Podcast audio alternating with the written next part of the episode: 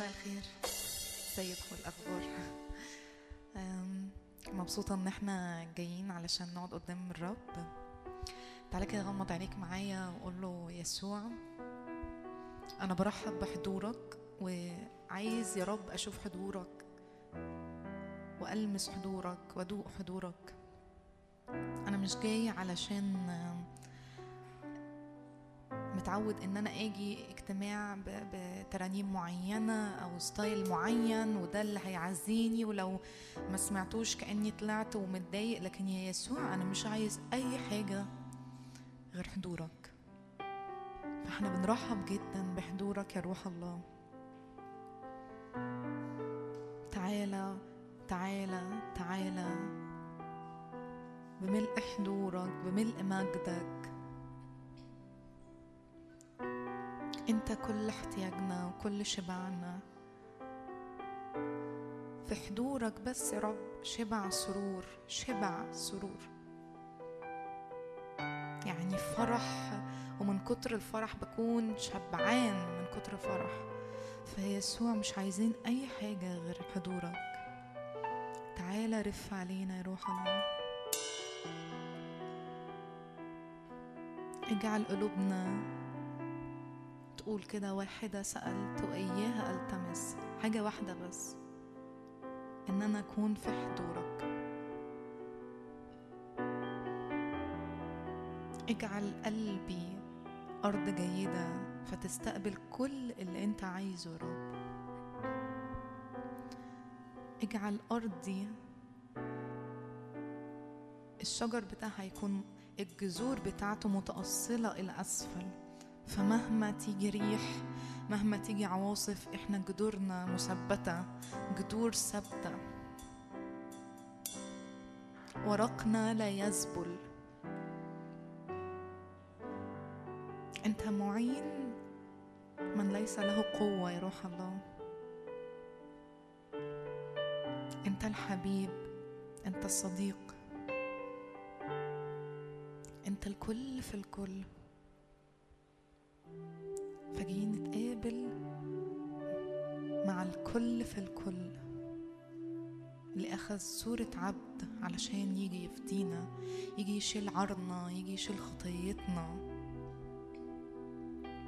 علشان يجعلنا ممجدين ويجلسنا معاه في السماويات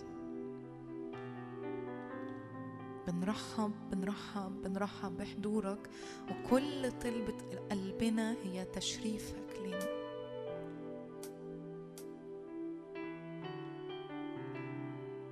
عايزين نكون وإحنا بنعبد يا رب مدركين مدى عظمتك ومدى مهابتك يا رب. فما نعبدش وخلاص ترانيم كأننا حافظينها وخلاص وبتطلع وخلاص لكن كل كلمة يا رب تبقى طالعة من كل القلب. قلبي ولحمي يهتفان للإله الحي. ذبايحنا تكون ذبايح ثمينة مسمنة. بنطلع أحلى وأغلى ما عندنا يا روح الله. اجعلنا يا رب نعلى فوق كل واقع فوق كل رب مشدات فوق كل عواصف فوق كل جبال تجعل أقدامنا كالأيائل ونعرف يا رب قيمتنا في الحق بتاعك. لأنك أنت الإله اللي مش بيعصر عليه أمر.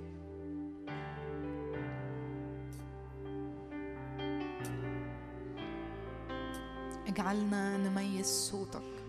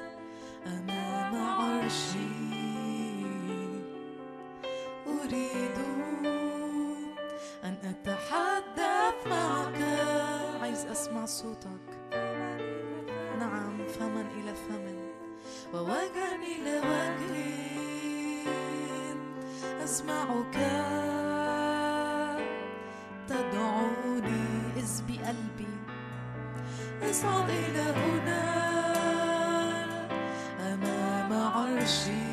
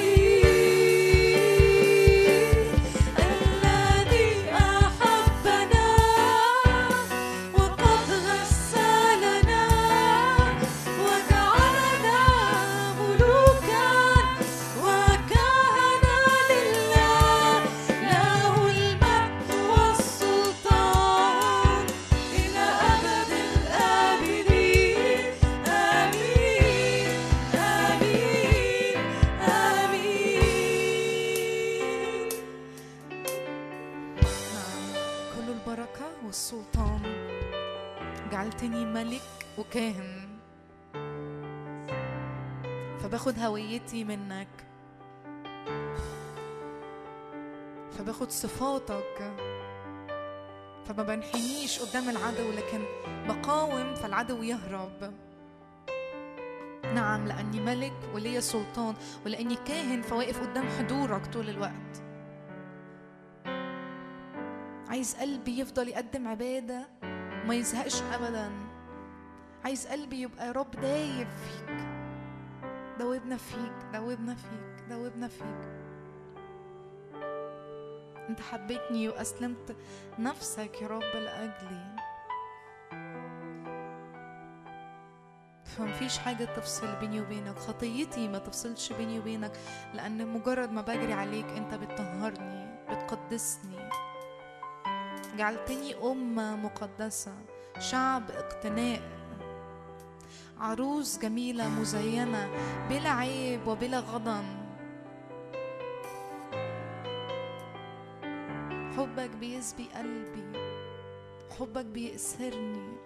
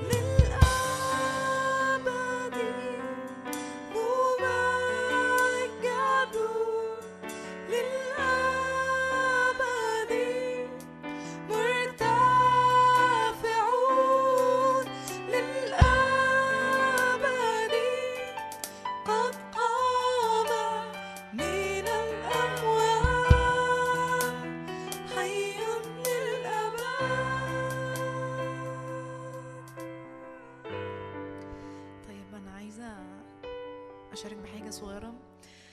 وإحنا بنسبح كده حاسة إنه كأنه في ناس لسه في حتة منتقلاها أنا أنا حاسة بدوت ف أنا عارفة إنه الأيام ديت الظروف من من سيء لأسوأ والاقتصاد بينزل والدولار زاد تاني ووارد يكون في مشاكل وارد يكون في ظروف صعبة عامة. بس كل اللي جوايا إنه الرب في العلا أقدر.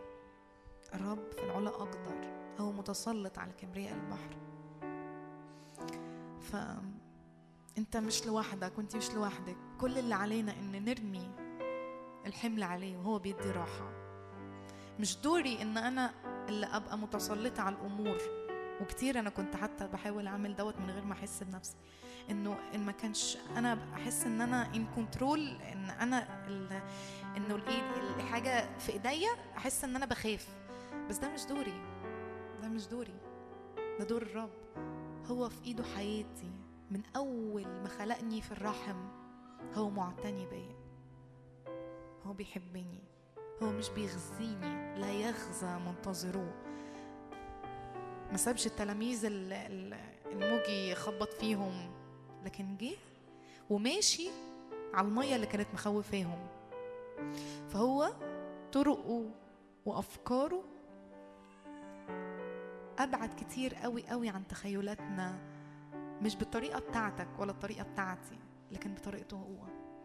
فأيا كان إيه اللي جاي بيه وحاسس إنه متقلك أو مش عارف تنطلق مع الرب وتسبح من قلبك لأن الأمور براك عاملة لك انزعاج ومخوفاك والعدو عايز كأنه يزمجر لكن لو هو كأسد فالأسد الحقيقي هو الخارج من سبط يهوذا هو إلهك وإلهي. فما تخافش ما تخافش ما تخافيش الرب في العلا أقدر أقدر. دورك ودوري نعبد للآخر ونحب الرب للآخر ونرمي أحملنا عليه ونرمي ثقات يبقى في كده ثقة لها مجازاة. الثقة اللي عمرها ما ما تخور كده مع الوقت ولا نشوف إن الرب ما مش قد كلمته. ابدا ابدا. ما تكونش زي إبراهيم وسارة انت اتأخرت طب أنا هروح لهوجر. هعملها بإيدي. لا. لا. هديك نسل من سارة. فصدق كلمة الرب هو بيقول ما تخافش. هو بيقول لك أنا ليا السلطان أنا ليا قدرة.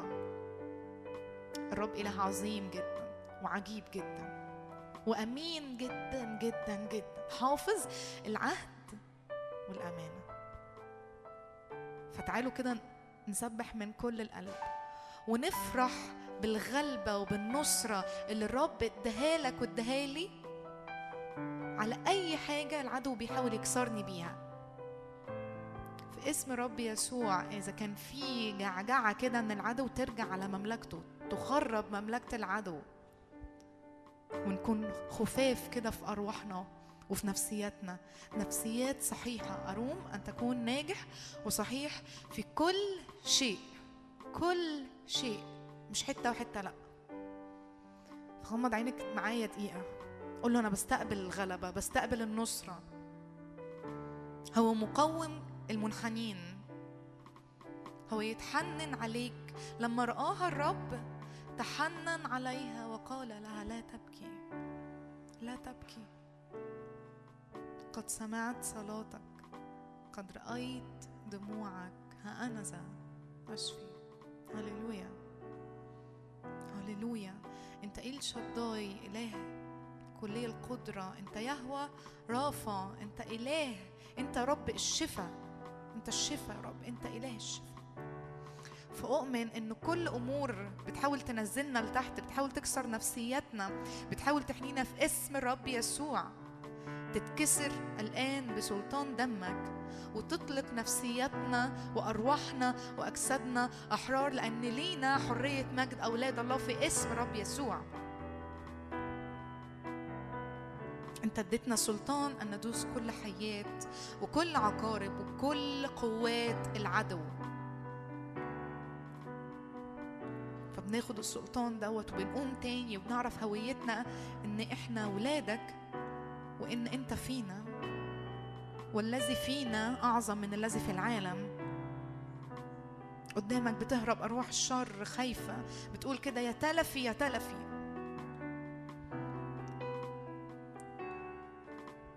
أشكرك لأن كل أحمال تترفع. تاخدنا لمراعي خضراء لمياه راحة. ترد النفسية الآن وتهدينا لسبل البر اسم يسوع.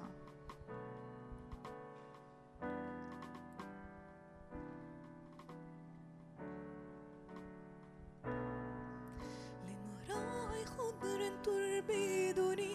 لمياه الراحة تريدني.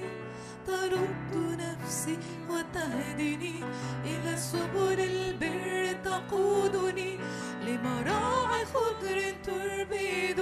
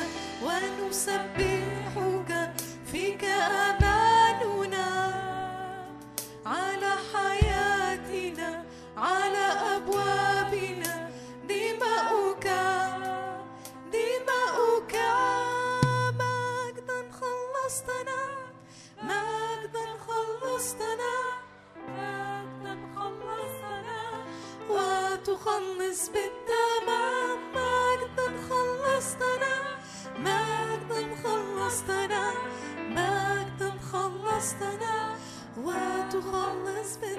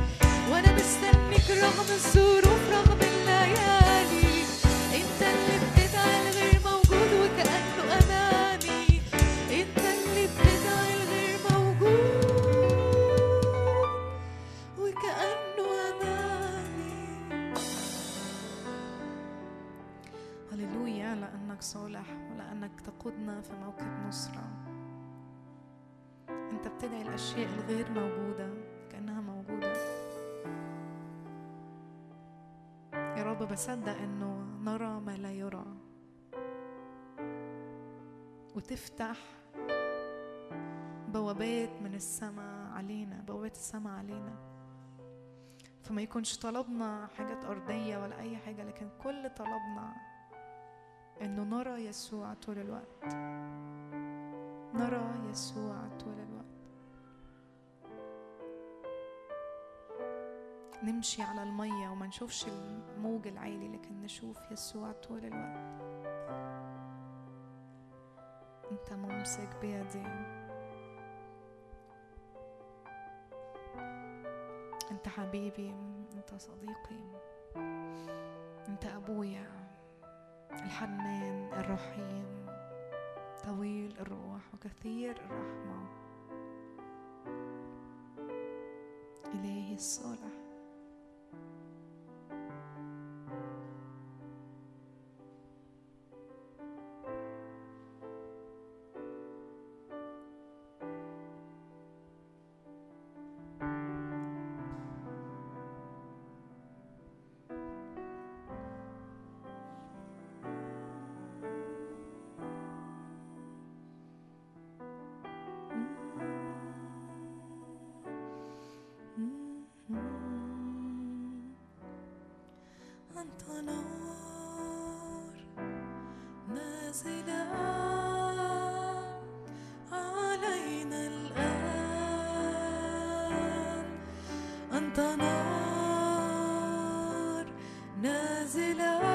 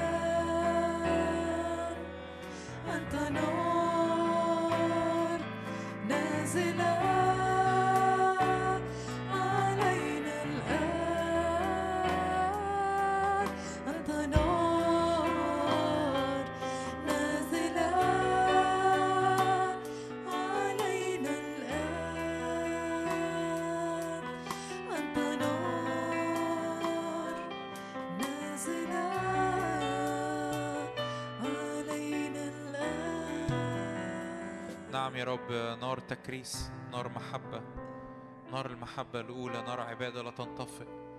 هللويا نار نار تجعلنا نسجد أمام عرش النعمة. هللويا. يا رب تعالى كرس كل حد فينا. تيجي يا رب بذبيحة تكريس على كل واحد فينا. تيجي يا رب بنار نار يا رب تقدس نار يا رب لا يبقى فينا يا رب شيء لأنفسنا لا يبقى شيء لأنفسنا لا يبقى شيء يا رب لأفكارنا. يمتلك الكل في اسم يسوع.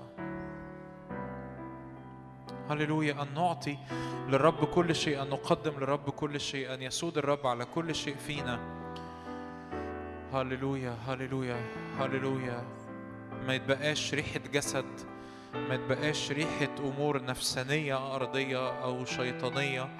ما يتبقاش ريحة أمور فينا. هللويا. مع المسيح صلبت أحيا لا أنا بل المسيح يحيا فيا.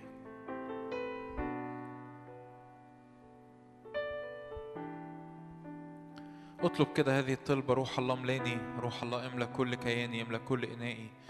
لا يبقى يا رب فيا شيء لنفسي لا يبقى فيا شيء لأفكاري. كل حاجة فيا يا رب تبقى ممتلكة بالكامل منك. كل حاجة فيا تبقى يا رب ممتلئة بالكامل بحضورك. تبقى ساكنة فيك كل حاجة فيا يا رب. تبقى آه، مستخبية في النار. كل حاجة فيا تبقى مكرسة ومقدمة بالكامل ليك. لأنك مستحق لأنه يا رب فيك فيك أنت وحدك يا رب بلاقي المعنى. فيك أنت وحدك بلاقي القيمة. فيك أنت وحدك يا رب بلاقي الشبع. فيك أنت وحدك يا رب آه، حياتي ينفع آه، تتعاش وحياتي ينفع. تتقدم عند رجليك وأدرك إنه آه، إن هي دي الحياة.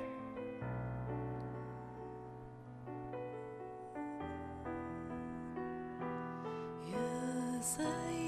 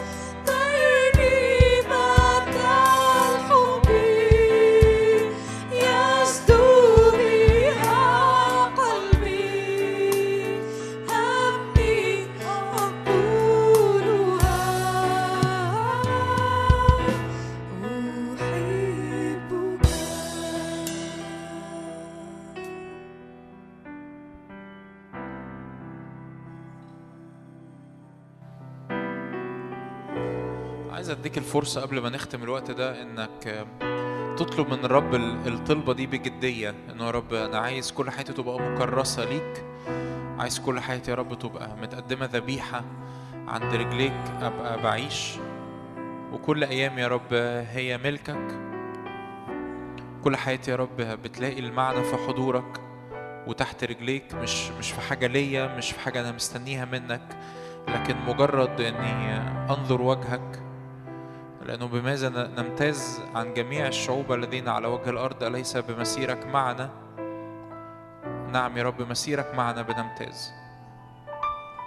روح أنا بط... أنا بطلب حقيقي إنك تيجي تكلم قلب كل حد من إخواتي النهاردة. بطلب يا رب إنه كلماتك هي روح وحياة. تلمس كل قلب يا رب محتاج هذه الكلمات. في اسم يسوع يا رب أنا بصلي إنك تحوطنا بنارك تحوطنا بحبك. تحوطنا يا رب. بإدراك حقيقة ال- التواجد في حضورك والتواجد أمامك وغيرنا إلى تلك الصورة عينها من مجد إلى مجد كما من الرب الروح في اسم الرب يسوع آمين آمين مساء الخير أخباركم إيه؟ مساء الخير كويسين؟ تعالوا نفتح مع بعض متى 11 شاهد مشهور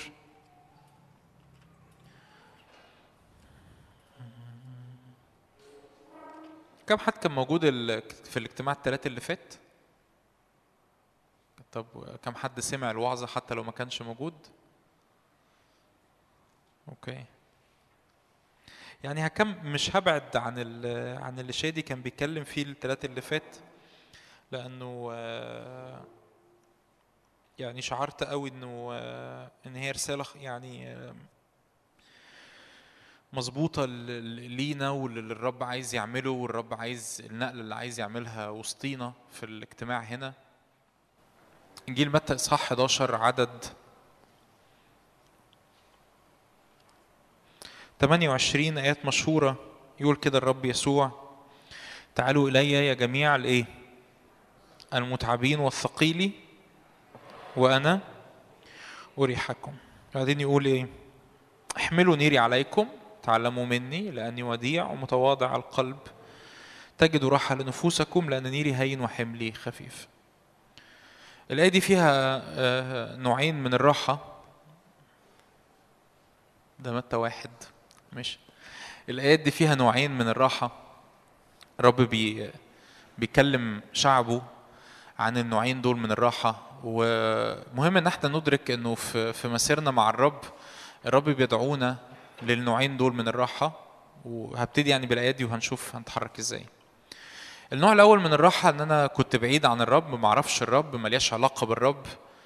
آه، متى 11 28 فأنا ما أعرفش الرب بعيد عن الرب ملياش علاقة بالرب. آه، دنيتي صعبة عندي مشاكل عندي ظروف عندي تحديات. فربي ف... ف... فأحضر وعظة أو اجتماع أو أقرأ الكتاب المقدس و...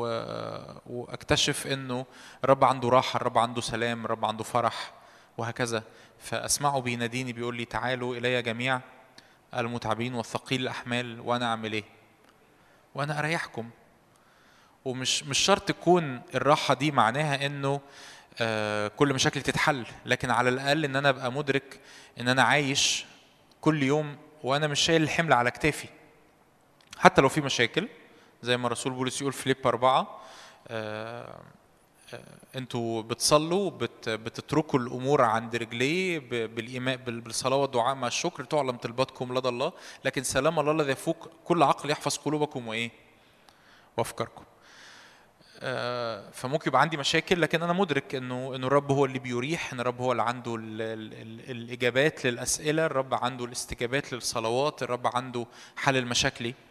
بس بس ده يعني إنجاز التعبير ده ده 50% من من الراحة اللي الرب عايزنا نختبرها. ده جزء صغير قوي من الراحة الرب عايزنا نختبرها. لأنه ال- الراحة الحقيقية في حضور الرب والراحة الحقيقية في في العلاقة مع الرب هو النص التاني. إنه إن كتفي بيختار إنه ينزل تحت النير بتاعه. لأنه طول ما أنا عايش الحياة بالطريقة اللي أنا متعود عليها بالطريقة بتاعتي بالطريقة بتاعت الجسد بالطريقة بتاعت النفس بالطريقة بتاعه الأمور الأرضية بالطريقة بتاعه أمور العالم. وبعدين باجي في الاجتماع أحاول إن أنا ألقط لي يعني إنجاز التعبير ترنيمة كويسة. على كلمة معزية على صلوة نبوية بتتنبأ لحياتي بحاجة كويسة فأنا هفضل تعبان. هفضل تعبان. هفضل حاسس إن أنا لسه في نفس الدايرة المرهقة بتاعت إنه في أمور في حياتي فيها مشاكل في أمور حصل فيها استجابة في أمور ما حصلش فيها استجابة في أمور كويسة في أمور وحشة. وارجع اسأل نفسي هو فين ربنا؟ وفين ربنا اللي بيقولوا عليه؟ فين الاستجابات بتاعت الصلاة اللي بيقولوا عليها؟ وفين الإيمان؟ وفين غالبين؟ إحنا بيجي غالبين إحنا جيوش المفديين. يعني إحنا أغلب من الغلب يعني يا رب ومفيش حاجة بتحصل. ده حقيقي. والجمله دي قلتها هنا قبل كده قلتها كذا مرة في حتت مختلفة.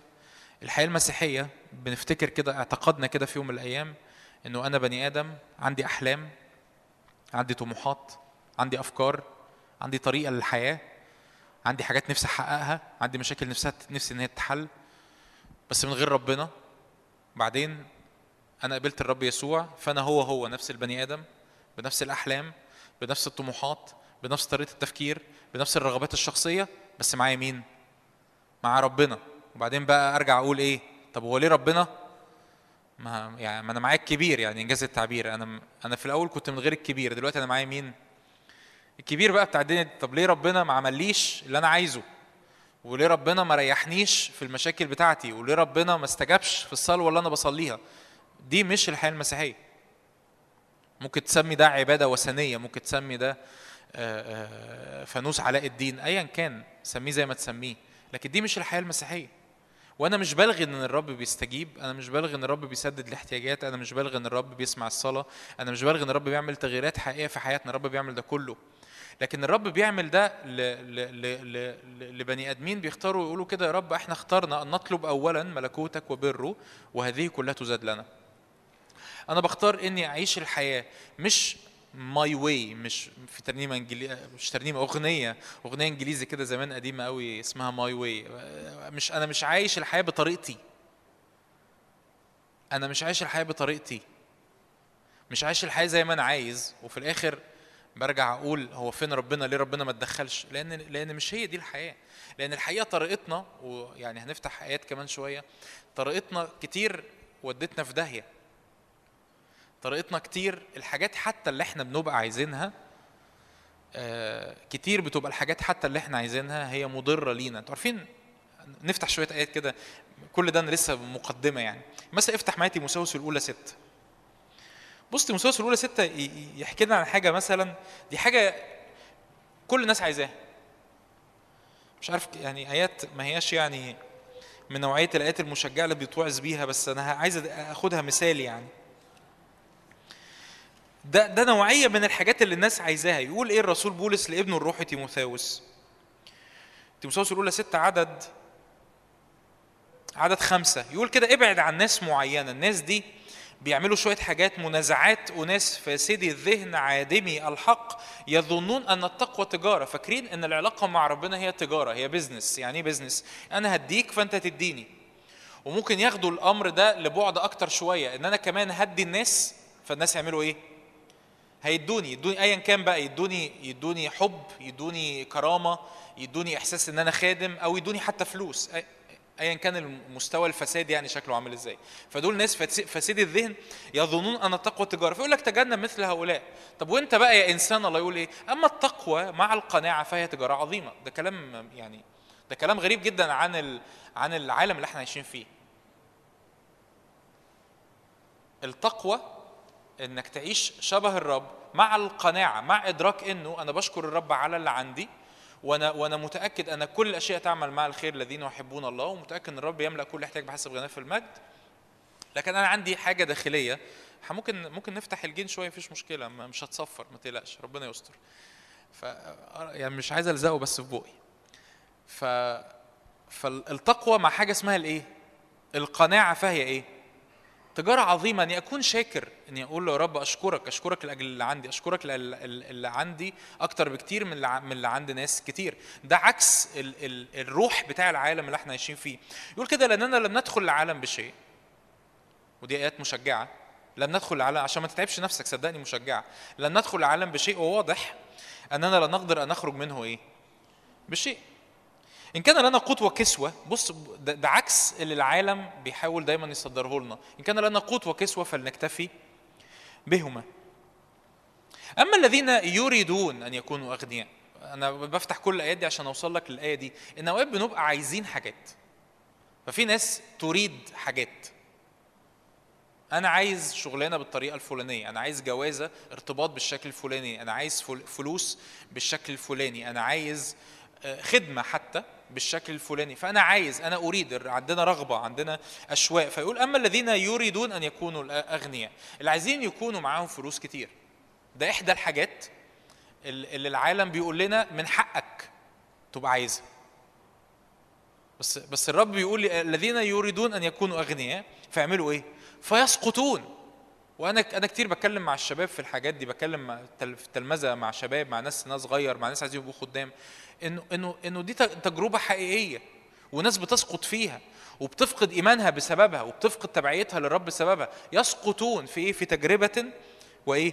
وفخ وشهوات كثيرة غبية ومضرة تغرق الناس في العضب والهلاك ليه؟ لأن محبة المال أصل كل الشرور الذي إذا ابتغاه قوم ضلوا عن الإيمان طعنوا أنفسهم بأوجاع كثيرة ببساطة مش كل ما تريد هو حقيقي ينفع ربنا يديهولك ليه؟ لأنه صالح. لأنه صالح. لا أنا أنا أنا فكري إن لو ربنا صالح فالمفروض يديني كل حاجة أنا عايزها. الحقيقة لا. لأن هو صالح فمش كل حاجة أنا هتمناها هيديها لي. ليه؟ لأن في حاجات هتدخلني أنا في العضب والهلاك. في حاجات هت- هتدمر حياتي. في حاجات هت هتقلب حياتي راسا على عقب هتبعدني عنه هتفسدني. هتفقدني القيمة الحقيقية هتخلي هت- هتفقد معنى الحياة الحقيقي هتد... هتبقى نوع من أنواع المسكنات اللي بتتوهني عنه وبتتوهني بعيد عنه وبتفقدني معنى وجودي الحقيقي. عشان كده الرب يسوع يقول أنت علشان تلاقي الراحة تعالوا إلي جميع المتعبين وثقيلي الأحمال وأنا إيه؟ أريحكم لكن الايه ما بتخلصش هنا. احملوا نيري عليكم. اختار إنك تتبع الرب. اختار إن أنا بحط يا رب نيرك على حياتي. أنا بختار إني أمشي مش my way لكن your way مش عايش الحياة دي.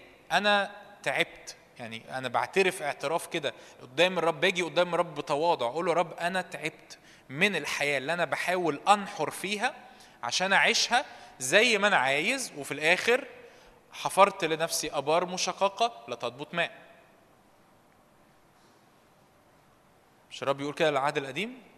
شعبي عمل إيه؟ شرين. إيه هما الشرين؟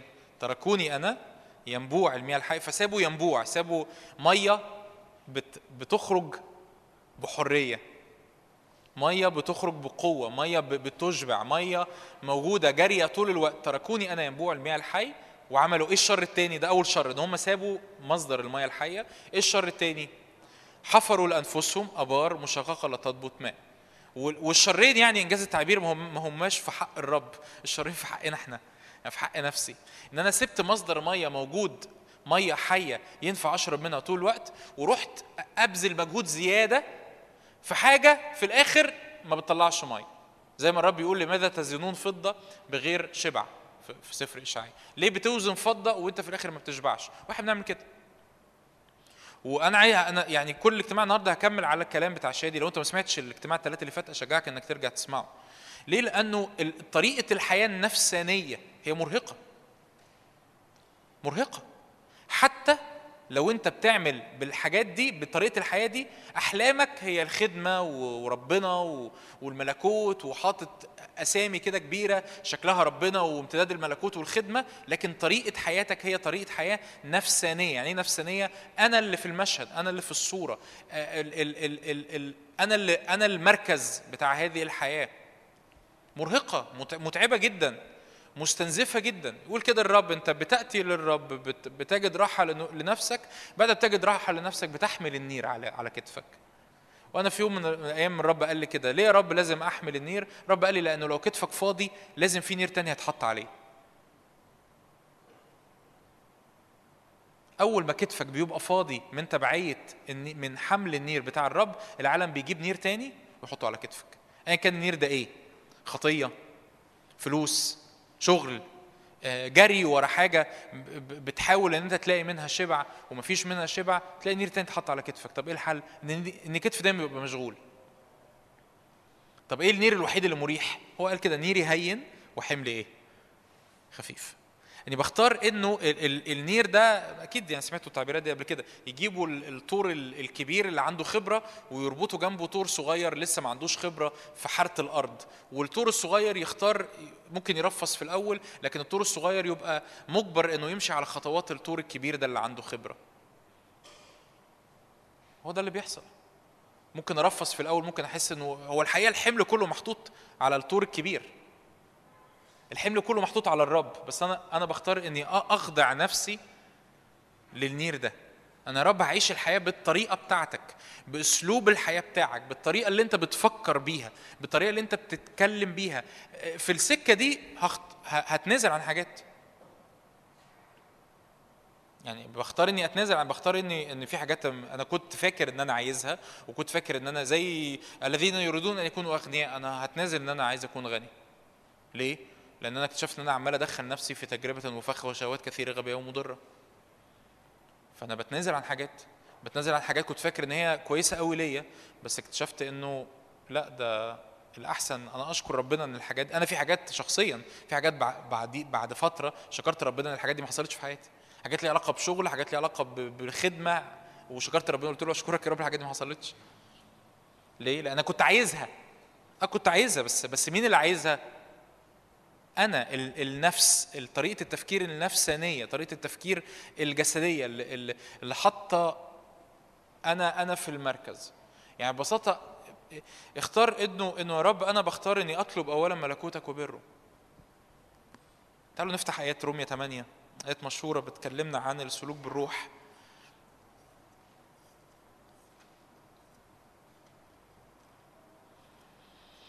يقول كده رسول بولس إذا لا شيء الآن من إذا لا شيء من الدينونة لأن على الذين هم في المسيح يسوع السالكين ليس حسب الجسد بل حسب الإيه؟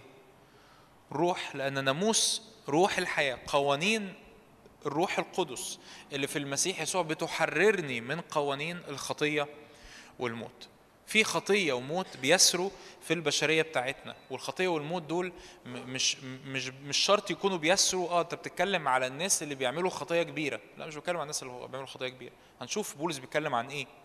في قوانين خطية وموت بيسروا في البشرية بتاعتنا. يقول كده نط معايا العدد خمسة.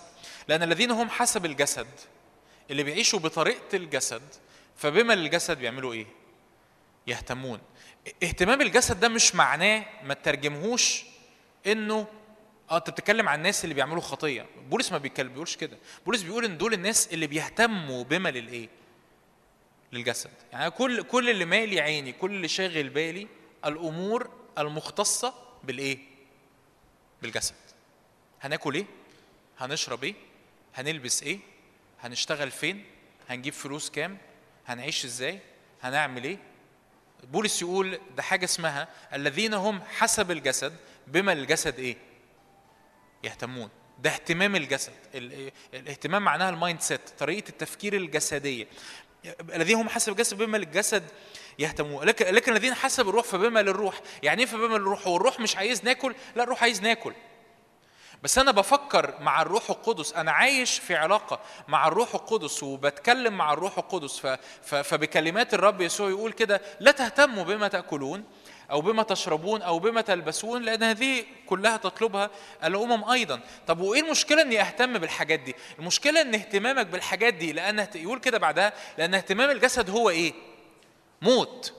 مشكلة إنه أنا لما بتحصر في الحاجات دي أنا بموت. بكتشف إن حياتي بتستنزف. بكتشف إن معنى حياتي بيروح من إيدي. ده اللي الرب يسوع قال إنه إنه أصل أصل اللي بيجد حياته بيعمل إيه؟ بيضيعها. ومن أضاع حياته من أجلي بيعمل إيه؟ هو هي دي هي دي القصة. القصة إنه اللي بيجد حياته بحسب الجسد بيكتشف إنه حياته ما بقاش ليها طعم. بقاش ليها معنى.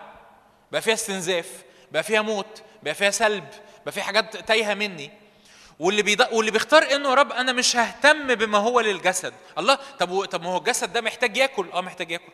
محتاج يلبس. آه محتاج يلبس. محتاج يعيش. ما هيعيش. تمام. بس اطلبوا اولا ملكوت الله هو إيه؟ وبره. أنتوا مصدقين بقى الآيات اللي أنتوا حافظينها دي وبترددوها مصدقينها؟ اطلب اولا ملكوت الله وبره هذه كلها تعمل إيه؟ يعني إيه أطلب أولا ملكوت يعني اهتم بمال الروح. يعني أنت عايش وأنت في علاقة مع الروح القدس والروح القدس هو اللي بيقود اختياراتي. فأنا ممكن يبقى في اختيار معين أبقى شايف إن هذا الاختيار بحسب الجسد منطقي وصح ومناسب لكن الروح القدس يقول لي لا ما تختاروش. ده معنى كده إن أنا بد- بدي مساحة للروح القدس إنه يقول لي أعمل إيه وما أعملش إيه؟ الحياة ما هياش ماشية اوتوماتيك باللي أنا شايفه مناسب. الله يا رب ما انت ما أنا أنا دلوقتي شاب. شاب اتخرجت من الجامعة. آه، آه، آه، عندي شغلانة ب 30000 جنيه وشغلانة ب 5000 جنيه في الشهر. وأنا شاب وعندي أحلام وعندي طموحات المنطقي إني همضي العقد مع الشركة أم 30000 جنيه. هل ممكن يكون الرب عايزني أشتغل في الشركة أم 30000 جنيه؟ ممكن. وممكن لا. فده معناه إيه ببساطة؟ معناه إن في حاجة اسمها اهتمام الروح. يعني إيه اهتمام الروح؟ إن في شخص بيتمشى مع الروح القدس في, في الأساس بيسأله مشيئتك إيه؟ اللي أنت عايزه. مش اللي أنت عايزه لأنه الرب عايزني افتقر لأ. لأن أنا اتعلمت إن اهتمام الجسد انحصاري أو قراراتي أو اختياراتي اللي بحسب الجسد بتنتج على المدى القريب وعلى المدى البعيد حاجة اسمها إيه؟ موت. بتطلع موت. ممكن يكون شكل الموت ده إن الشغلانة دي تستنزفني. ممكن. ممكن يبقى شكل الموت ده إن الشغلانة دي تدخلني في دايرة ما هياش مشيئة الله لحياتي. ممكن. ممكن يبقى الموت ده إن يبقى عندي مدير سخيف مطلع عيني ال 30000 جنيه دول بصرفهم على الأدوية بعدين. ممكن. وممكن يبقى ال 5000 جنيه دول لقمة يابسة ومعها سلام. مش بقول إن شا... يعني ممكن يكون ربنا هيقود إن أختار الشغلانة ام 30000 جنيه. ألف مبروك مفيش مشكلة. بس ال... أنا حطيت قانون قبل القرار. إيه القانون اللي حطيته قبل القرار؟ إن اهتمام الروح بيعمل إيه؟ حياة وسلام. لكن اهتمام الجسد بينتج. فالقصة هنا ما بقتش إن أنا عايش حياتي زي ما أنا عايز لمجرد إنه عندي طموحات عندي أحلام عندي أفكار عندي رغبات وأنا فاكر إنه القصة إنه ربنا يسدد الحاجات دي وهي دي الحياة. لا الحياة بقت عايشة في دايناميك تاني خالص. إنه إنه أنا بهتم بما للروح. أنا أنا مهتم باللي الروح القدس عايز يقوله لي والروح القدس عايز يقودني فيه والرب عايز يمشيني فيه. فوانا في السكة دي إبراهيم كان مهتم بما للروح.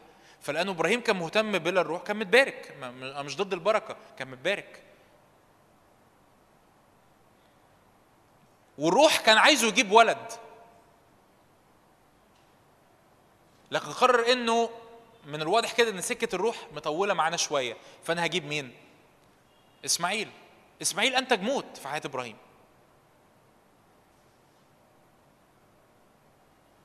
ليه؟ لأنه كان بحسب اهتمام الإيه؟ الجسد. فق- فقصة هو ما هو ربنا ما كانش عايز إبراهيم يجيب عيال. ربنا عايز يجيب إبراهيم يجيب عيال. بس مش بالطريقة دي. مش بالشكل ده. مش بأسلوب جسدي. فاهتمام الجسد هو إيه؟ موت.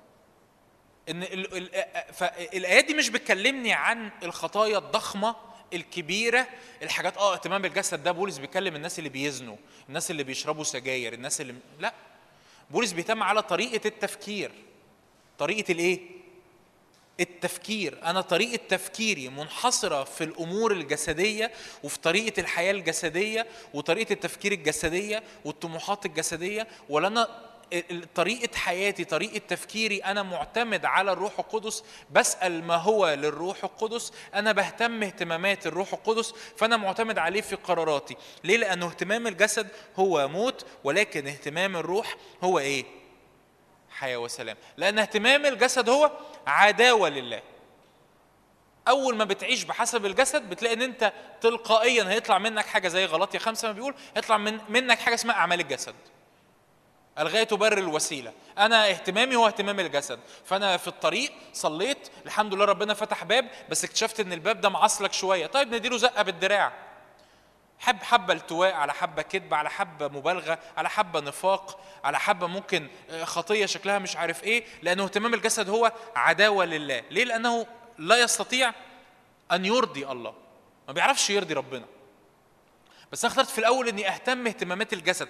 أعيش زي ما الجسد بيقول لي والرب يقول لي حبيبي أنت عشان تستريح محتاج تحمل نيري محتاج تعيش بالطريقة بتاعتي مش بالطريقة بتاعتك. محتاج إني أختار إنه يا رب أنا مش هعيش بطريقتي my way مش بطريقتي. أنا هعيش بالطريقة بتاعتك. اللي أنت بتقوله كلمتك بتقول إيه؟ أفكارك بتقول إيه؟ إيه اللي أنت بتتكلمه عن عن حياتي وأفكاري والقصة ما أنا مش محصور في اهتمام الجسد. حتى لو اهتمام الجسد ده كانت حاجات شرعية. أكل شرب لبس مصاريف عيال. أنا مش عايش لأجل الجسد لأنه الحياة للجسد بتنتج إيه؟ تنتج إيه؟ موت. اهتمام الجسد ينتج إيه؟ موت. أما اهتمام الروح هو إيه؟ حياة وايه يبقى في حياة. يبقى في معنى وفي قيمة وفي سلام النزاعات والخلافات وال- والغيرة والايات اللي كان شادي بيشاركها بتاعت رسالة يعقوب وال- والتحزب وال ده, ده كل ده أعمال الإيه؟ الجسد طب إيه اللي بيطلعه؟ اهتمام الجسد اهتمام الأنا اهتمام ال ال ال أنا احتياجاتي وأفكاري وطرقي طب إيه اللي إيه اللي يعكس ده؟ يقول لك أما ثمر الروح فهو إيه؟ محبة فرح وسلام إلى آخره. فاسلكوا بالروح. أنت بتختار إنك تمشي ورا الروح ال- القدس. طيب عشان كده بولس الرسول يقول لنا كده افتح معايا كرونس الأولى صح ثلاثة يقول لنا كده لما يجي يتكلم مع أهل كورنثوس يقول كده أصل في مؤمن جسدي ده اللي يعني هنكمل فيه النهارده. مؤمن جسدي ومؤمن روحي. مؤمن؟ آه مؤمن. يعني مؤمن ده يعني يعرف الرب يعني رايح السماء. مؤمن مؤمن بس بس عايش تعبان. التعب هنا تاني هرجع أقول التعب هنا مش معناه إن عندك مشاكل في حياتك. ده مش هو ده التعب. مش هو ده التعب على فكرة. التعب مش معناه إن عندي مشاكل في حياتي أو حاجات لسه لم يتم استجابتها. مش هو ده التعب. التعب الحقيقي إن أنا من جوه مبقاش شبعان. إن أنا من جوه أبقى فاقد السلام. إن أنا من جوه أبقى فاقد إحساس الراحة. فاقد إحساس الأمان فاقد إحساس القبول إن الرب قابلني فاقد إحساس القيمة في حياتي هو ده التعب الحقيقي. في مشاكل بره؟ أكيد في مشاكل بره. أكيد في مشاكل بره. يعني بولس لما كان كاتب بيكتب رسالة تيموثاوس الثانية يقول الجميع تركوني. الجميع إيه؟ تركوني.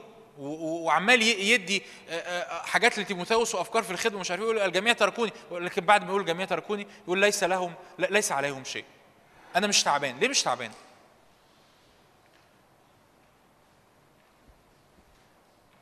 هي اللي ما يعرفش القصة بولس في في في الموقف ده كان مسجون وكان بي بيتعرض لمحاكمات. ليه بولس مش تعبان؟ لأن بولس أدرك إن الشبع مش حاجة برايا الشبع حاجة جوايا. طب بلاش بولس أقول لك جملة يمكن تصدقني أكتر. علم النفس بيعلمنا كده. لو رحت المشير لو رحت. لواحد يساعدك في في حاجة معينة. علم النفس بيعلمنا كده إن الشبع هو أمر داخلي مش أمر خارجي. إحدى أنماط التفكير الغلط اللي علم النفس بيعلمها لنا إحدى أنماط التفكير الغلط اللي علم النفس بيعلمها للناس اللي بيدرسوا مشورة والناس اللي محتاجين مشورة والناس اللي محتاجين يمشوا سكك نفسية. إحدى أنماط التفكير الخاطئة إن الشخص ينتظر الشبع من أمر خارجي. وداود قال لنا على فكرة في مزمور من أكتر من 2000 سنة تكثر أوجاعهم الذين أسرعوا وراء آخر. أنا بتكلم بجد على أنا أنا بدرس مشوره حاليا. بقالي بقالي فترة طويلة يعني. مفيش حاجة براك هتشبعك. مفي- مفيش. ولا جوازة ولا ارتباط ولا شغل ولا فلوس ولا ولا رضا رضا الناس عني ولا انبساط الناس بيا ولا خدمة ولا وقفة على المنبر مفيش حاجة براك هتشبعك مفيش ليه؟ لأن أي حاجة براك هي حاجة خارجية متزعزعة مش ثابتة. والشبع بيجي من جوه. إدراك إن أنا محبوب، إدراك إن أنا أشعر بالأمان، إدراك إن أنا أشعر بالقيمة، ده بيجي من فين؟ من جوه. عشان كده في العهد الجديد روح القدس بيسكن فين؟ جوه علشان يشبعنا من فين؟ من جوه. فقصة إن أنت لسه بتيجي الاجتماعات ومنتظر حاجة من بره ده هتفضل في نفس الدايرة. طب تختار إن أنا بتبع الرب والرب ده بيملاني من جوه بيملأ أعماقي بيشبع أعماقي. لما بيشبع أعماقي أنا ببقى زي بولس اللي الجميع تركوه لكن هو مش زعلان من حد. لأنه شبعان من فين؟ من جوه. من جوه. مش مستني حاجة من بره تديله قيمة أو تديله أمان أو تديله آه، محبة. فبولس يقول كده في نوعين من من المؤمنين دول. كورنثوس يقول اصح ثلاثة عدد واحد. أنا هو الاخوه لم أستطع أن أكلمكم كروحيين بل كجسديين كأطفال في المسيح. سقيتكم لبنا لا طعاما لأنكم لم تكونوا بعد تستطيعون بل الآن أيضا لا تستطيعون. لأنكم بعد إيه؟ يعني إيه جسديين؟ جسديين يعني عايشين بحسب الجسد، ال- ال- المؤمن اللي عمالين نقرا عنه في رومية 8 ده، أنا عشت بحسب الجسد، أنا عايش بحسب الجسد، عايش بحسب طريقة تفكير الجسد، بحسب ردود أفعال الجسد، بحسب الجسد بيقول لي إيه؟ لانكم بعد جسديون فانه اذ فيكم حسد وخصام وانشقاق ألستم جسديين وتسلكون بحسب البشر لأنه متى قال واحد أنا لبولس وآخر أنا لأبولس أفلستم جسديين فبولس ببساطة بيقول إنه في ناس روحيين في ناس بيعيشوا بحسب الروح في مؤمنين بيعيشوا بحسب الروح. المؤمن الجسدي هو مؤمن مرهق لنفسه وللي حواليه. المؤمن الجسدي المؤمن النفساني هو شخص مرهق فعلا لنفسه واللي حواليه. مرهق مرهق. ما ليه؟ لأن ثمر الروح مش موجود. المحبة والفرح والسلام وطول الأناة والوداع واللطف والصلاح والإيمان. صعب تلاقيه تلاقيهوش. أنت بتلاقي حاجات تلاقي أعمال الجسد. تعالوا نعمل مقارنة كده سريعة ما بين المؤمن الجسدي والمؤمن الروحي. المؤمن الجسدي أول حاجة ده يعني تقول لي أعرف منين إذا كنت أنا مؤمن جسدي؟ هقول لك أهو خمس حاجات هتعرف منها إذا كنت أنت مؤمن جسدي ولا لأ. طب ولو مؤمن جسدي أعمل إيه؟ آه مفيش أمل. لأ في أمل. ما أنا جاي النهارده أتكلم عشان في عشان في أمل أكيد عشان الرب يعمل تحول من طريقة الحياة الجسدية إلى طريقة الحياة الروحية.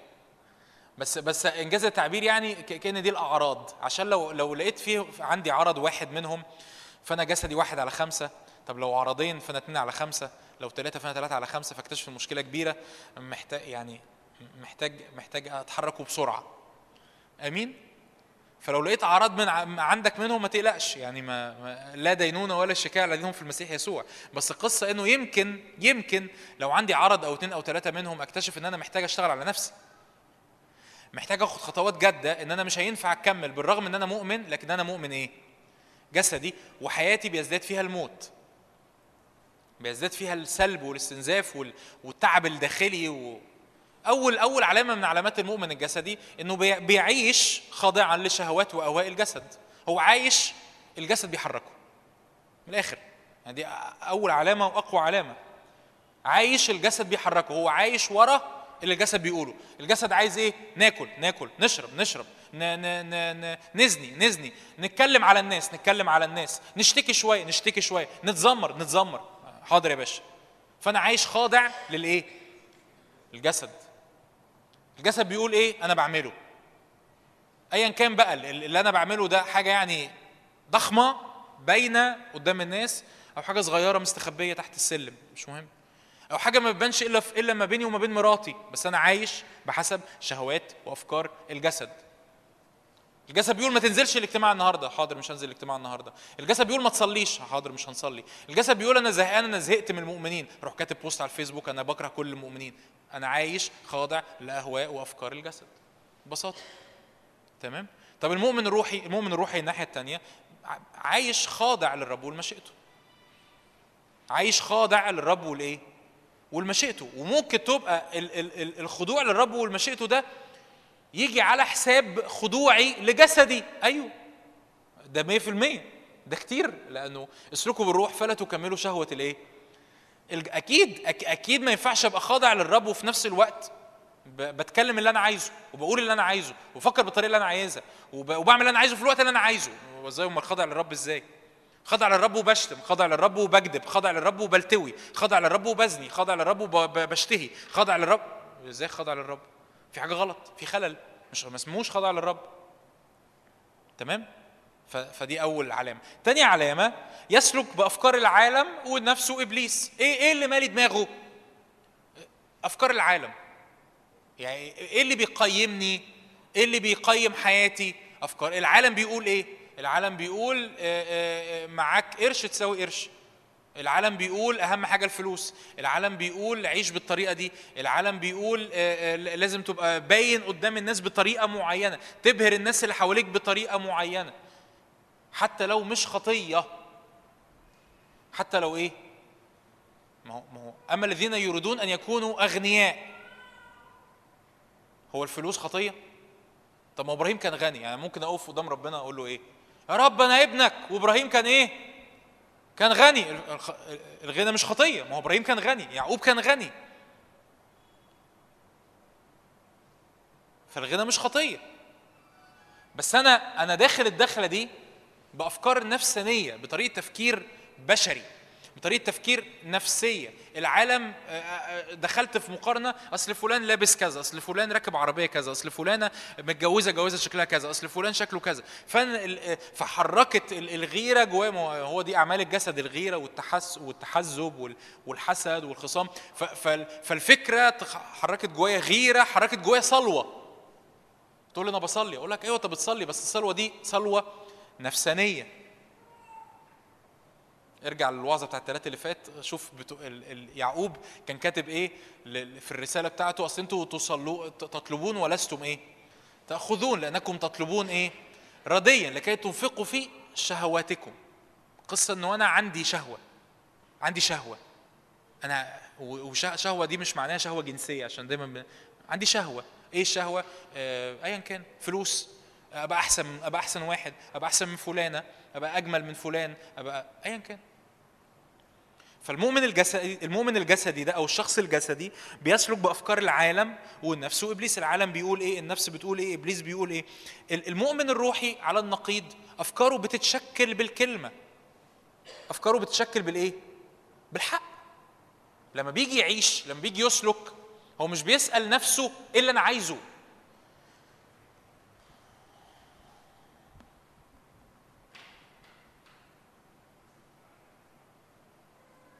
حاجات كتير جدا مش هتحتاج تسأل ربنا رأيه إيه فيها لو قريت كتاب مقدس عايزني أحب ولا أكره؟ عايزني أود الناس ولا ولا أقطع عنهم؟ عايزني أكرم ولا عايزني ابقى أبقى بخيل؟ عايزني انت انت بتقرأ كتاب مقدس أنت قريت كتاب مقدس لا أنا عايز اصد كلمة ربنا النبوية. ما هي دي كلمة ربنا النبوية. هو ده الرب قال عنه ده ده آه، آه، آه، ال- الكلمة النبوية. هو الرب قال عنها بالفعل إنها الكلمة النبوية. هي دي الكلمة النبوية.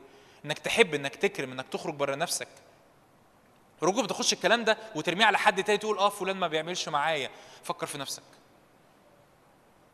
آه فلانة فعلا مؤمنة جسدية. فكري في نفسك.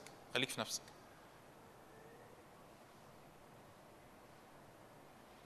المؤمن الروحي بيمتحن أفعاله بالكلمة. ببساطة.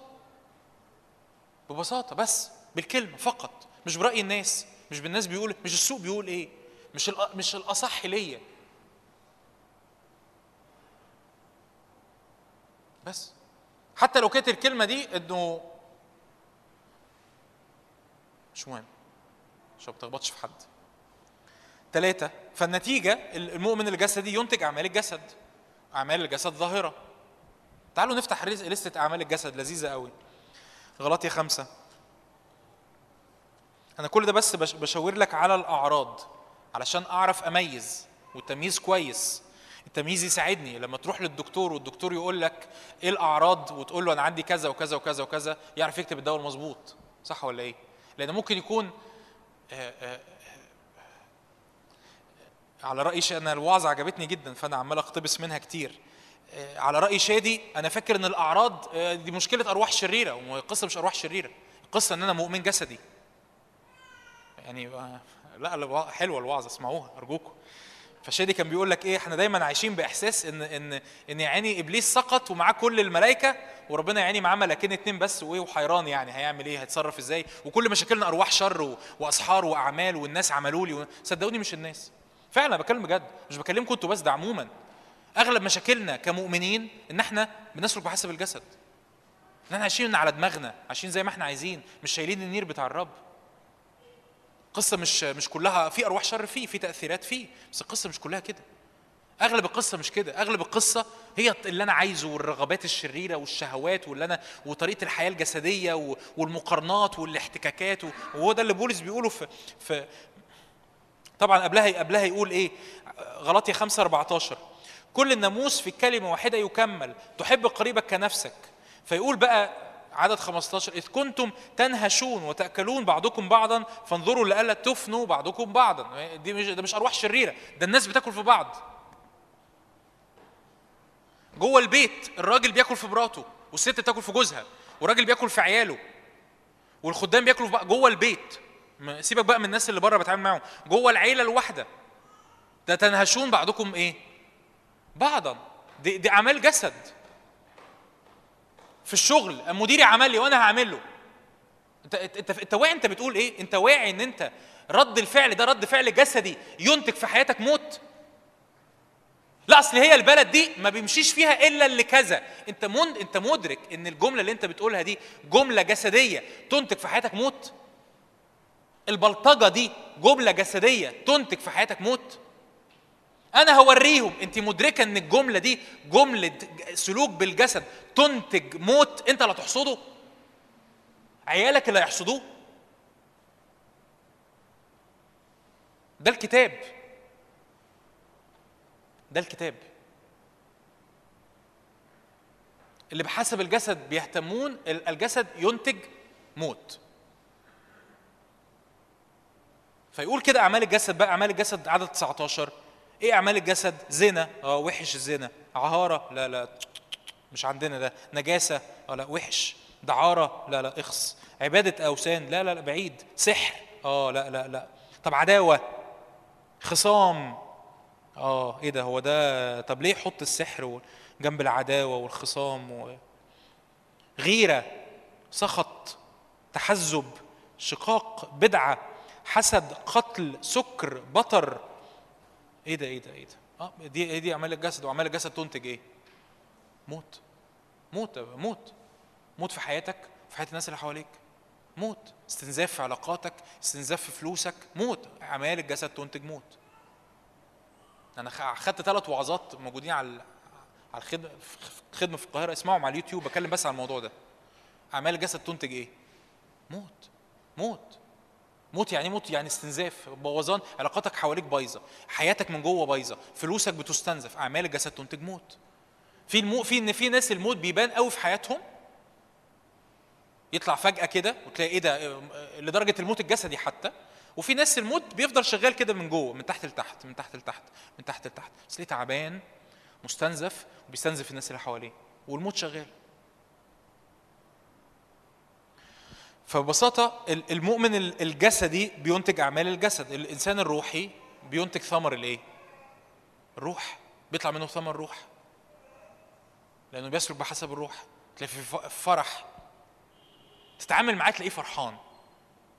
في فرح بيخرج منه. في سلام. مش طول الوقت منسحج وأفكار انزعاج ودوشة و... محبة. وداعة. لطف. في ثمر روح بيخرج منه وبيفيد على الناس اللي حواليه. المؤمن الجسدي العرض الرابع معتمد على اللبن الروحي.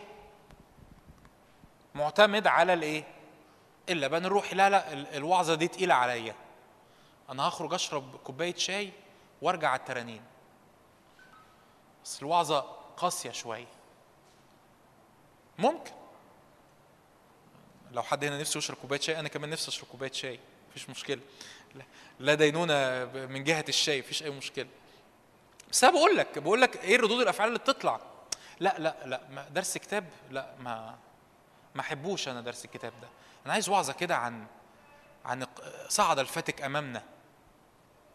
حلو ما صعد الفاتك أمامنا حلو بس بس لو ما درستش الكلمة وما غرستش. فأنت لسه معتمد على اللبن الروحي.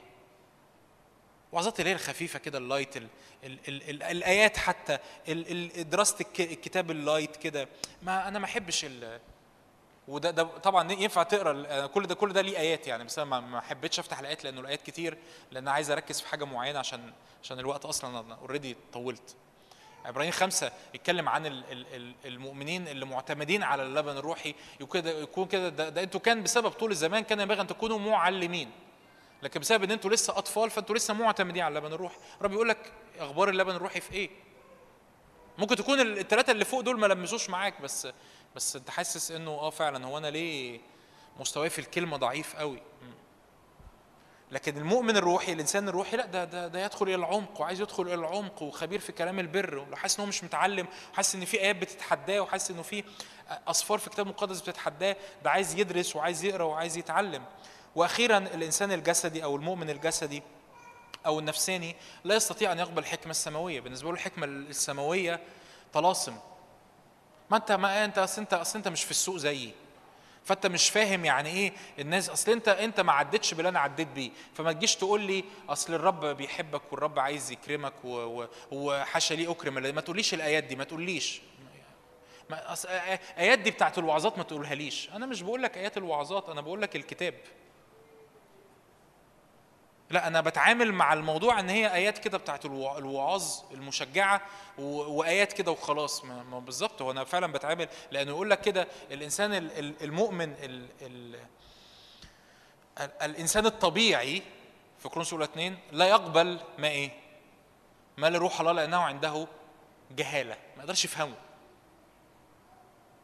مش مش قادر يتعامل معاه. هو بيك لغة كان ربنا بيتكلم لغة وفي دماغ تانية بتتكلم لغة تانية ف فمش قادر أتعامل معاه. لكن المؤمن الروحي هو ممتلئ بالحكمة السماوية. هو بيقدر يستقبل الحكمة السماوية من الرب. ممكن تبقى الحكمة السماوية دي إني أحب في موقف ما ينفعش فيه أحب. إني أبذل نفسي في موقف ما ينفعش فيه أبذل نفسي. إني أقطع علاقة معينة في موقف يبان إنه لا ما ينفعش أقطع العلاقة دي. بس أنا هقطعها لأن هي دي الحكمة السماوية. فأنا قلت لك ببساطة خمس صفات من صفات المؤمن الجسدي وخمس صفات من صفات المؤمن الروحي أتمنى طبعا كلنا نبقى يعني تبقى الوعظة دي ملهاش أي لازمة بالنسبة لنا ونبقى كلنا من المؤمنين الروحيين وابقى أنا جيت ضيعت وقتي. مفيش أي مشكلة. يعني يبقى أحلى أحلى بكتير يعني. بس تعالوا نشوف طب إزاي أعيش كإنسان روحي؟ هقول شوية حاجات كده يعني في نقط كتير بس أنا مش مش هقولهم كلهم. بس أول حاجة ببساطة علشان أحيا إنسان روحي. إيه مين هو الإنسان الروحي؟ يعني إيه أكون إنسان روحي؟ الإنسان الروحي هو اللي بيحيا خاضع للروح القدس. ده تعريف الإنسان الروحي. إيه هو تعريف الإنسان الروحي؟ هو الإنسان الذي يحيا خاضعا للروح القدس. الإنسان الروحي ما هواش يعني كنت كاتب كده ادبت التعليم ده قبل كده في حتة ف يعني كاتب كده شوية لستة حاجات كده. الإنسان الروحي آه مش فاكر يعني في كاتبها فين. فالإنسان الروحي مش هو الإنسان المهايبر اللي طول الوقت يقول لك إن كل حاجة تمام. آه، الإنسان الروحي مش مش اللي بيتنطط في الاجتماعات. ممكن يعني ممكن يبقى الإنسان الروحي بيتنطط في الاجتماعات تمام. بس مش معنى إن أنا بتنطط في الاجتماعات إن أنا بقيت إنسان روحي. مش اللي بيحضر آه، سبع اجتماعات في الأسبوع يبقى هو ده الإنسان الروحي. مش شرط يكون إنسان روحي. مش اللي كل ما تكلمه يرد عليك بآية هو ده الإنسان الروحي. مش شرط يكون إنسان روحي. مش مش هو ده الإنسان الروحي. مش اللي تحسه طول الوقت كده إيه طاير في الهواء ومرفرف بأجنحة وكل حاجة حلوة كده كل حاجة الرب جميل. مش شرط يكون إنسان روحي. ممكن يبقى مغيب يعني. مش شرط يبقى إنسان روحي. أمال إيه هو الإنسان مين هو الإنسان الروحي ده؟ الانسان الروحي هو اللي بيختار إنه يعيش خاضع لمين؟ للروح القدس. بيتنطط بقى ما بيتنططش. م hyper مش م hyper بي- بيرفع إيده ما بيرفعش إيده. بيحضر في كنيسة أرثوذكس بيحضر في, في, اجتماعات charismatic مش فارقة. لكن بي- بيحيا خاضع للإيه؟ للروح القدس. ده اسمه إنسان إيه؟ روحي. ببساطة. أي شكل الاجتماع اللي بيحضره إيه؟ شكل الترانيم اللي بيرنمها إيه؟ بيصلي بألسنة ولا لأ؟ صدقني ما فارقة معايا. الإنسان الروحي هو الشخص الذي يحيا خاضعا للروح القدس. في كل خطوة بيميل قلبه بيقول له يا روح الله أنت رأيك إيه؟ أنت بتقول إيه؟ أنا مش عايز أعيش حياة محصور في الجسد ومحصور في اهتمامات الجسد ومحصور في شهوات الجسد ومحصور في طلبات الجسد حتى الطلبات الشرعية. أنا مش عايش عشان كده. أنا عايش عشان ال- الروح القدس بيقول لي إيه وبيقودني إني أعمل إيه. طب إزاي أعيش إنسان روحي؟ أول حاجة أول حاجة لا بديل عنها. يعني في كم أول نقطة كده مش هينفع إن أنا أتنازل عنهم. أول حاجة الكلمة واللهج فيها. عايز تبقى عايزة تبقى مؤمنة روحية؟ طب إزاي إزاي هميز اللي الروح القدس بيقوله لو أنا ما بقراش كتاب مقدس؟ ألف ب صوت الروح القدس هو في كتاب مقدس. محتاج أقرأ الكلمة واتملي بيها واتملي بالحكمة السماوية واتملي بأفكار الرب في الكتاب المقدس. أدي الوقت للرب إنه يعلمني حكمته إنه يعلمني أفكاره إنه يجدد ذهني إنه يشكل طريقة تفكيري وي وي ويخبط دماغي في حاجات يخبط دماغي في حاجات يخبط دماغي في حاجات ويقول لي يا جون أنت الحاجة دي كنت بتفكر بيها غلط الحاجة دي جسدية طريقة التفكير دي جسدية الدراع شغل الدراع وشغل اللي هوريهم وشغل أنا هعمل اللي أنا عايزه وشغل أنا كده وهفضل كده ده غلط ده مش الكلمة ده غلط ده مش الكلمة وصارع مع نفسي. وصارع وأنجح في مرة وافشل في مرة وأقول له يا رب اديني نعمة إني أسلك بالقداسة واديني نعمة إني أسلك بالمحبة ويقول لي أحبوا اعدائكم فاجي على نفسي زيادة وأحب مرة وافشل مرة. الكلمة لازم لازم تعمل فيها التحدي ده. لو كلمة ما بتعملش فيها التحدي ده يبقى أنت ما بتقراش الكلمة بعمق. أنت بتقراها قراية جرايد. بت- بتقرأ قصص بتقرأ تأملات. الكلمة لازم تنتج فيا ده لأنه لأنه الكتاب هو صالح للتعليم والتوبيخ للتقويم وللإيه؟ تأديب. وكل تأديب لا يرى أنه للإيه؟ للفرح. يعني التشكيل متعب التشكيل مرهق. إن الرب يقول لي إن الرب يقول لي أنا متخانق مع شادي ويقول لي آه، آه، صلي له. مش عايز أصلي له. مش مش على هوايا ده تأديب تشكيل. فانا هصلي له وملياش نفسي ان اصلي له. أو اقابله وابتسم في وشه مش نفاق لكن لأنه لأنه أنا أنا أنا عايز أحبه زي ما الرب بيقول لي أحبه بس أنا مش قادر أحبه فأنا هبتدي على الأقل إن أنا أسلم عليه. مثلا. أو طالع معاه خدمة وأنا ما بحبش أخدم معاه. وربنا يقول لي كمان اديله وعظة. وأنا مش عايز أديله وعظة. مثلا.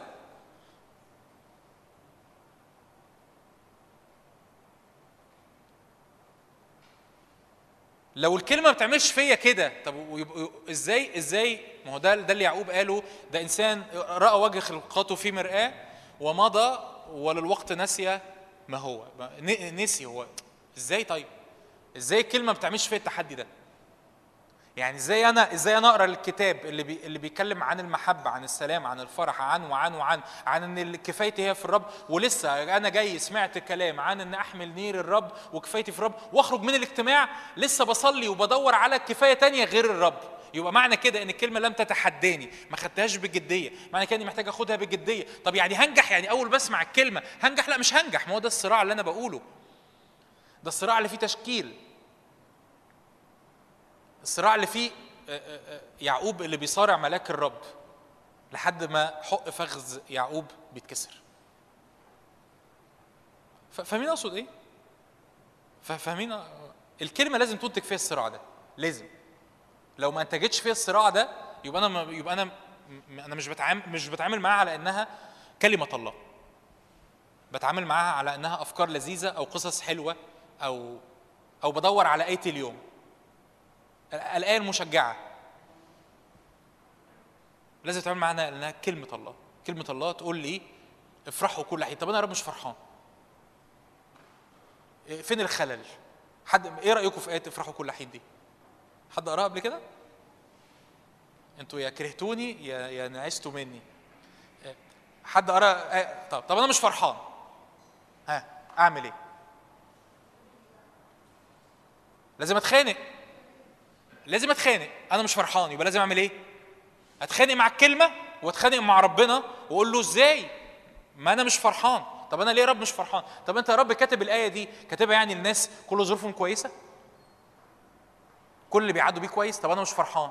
وانت بتقول لي افرحوا كل إيه؟ ده ده أنا فرحان واحد على عشرة من الأحيان يعني فرحان ساعة في اليوم. أنا مش فرحان. أو بفرح غالبا الثمان ساعات اللي بنامهم. اللي بصحاهم مش ببقى فرحان. فأنا إزاي أفرح كل حين؟ وأنا وأنا بقولها كده حاسس إنه في ناس هنا محتاجين يصارعوا في إدراك مبدأ افرحوا. وشوشكو باينة مش كلمة علم وشكو بيقول لي كده.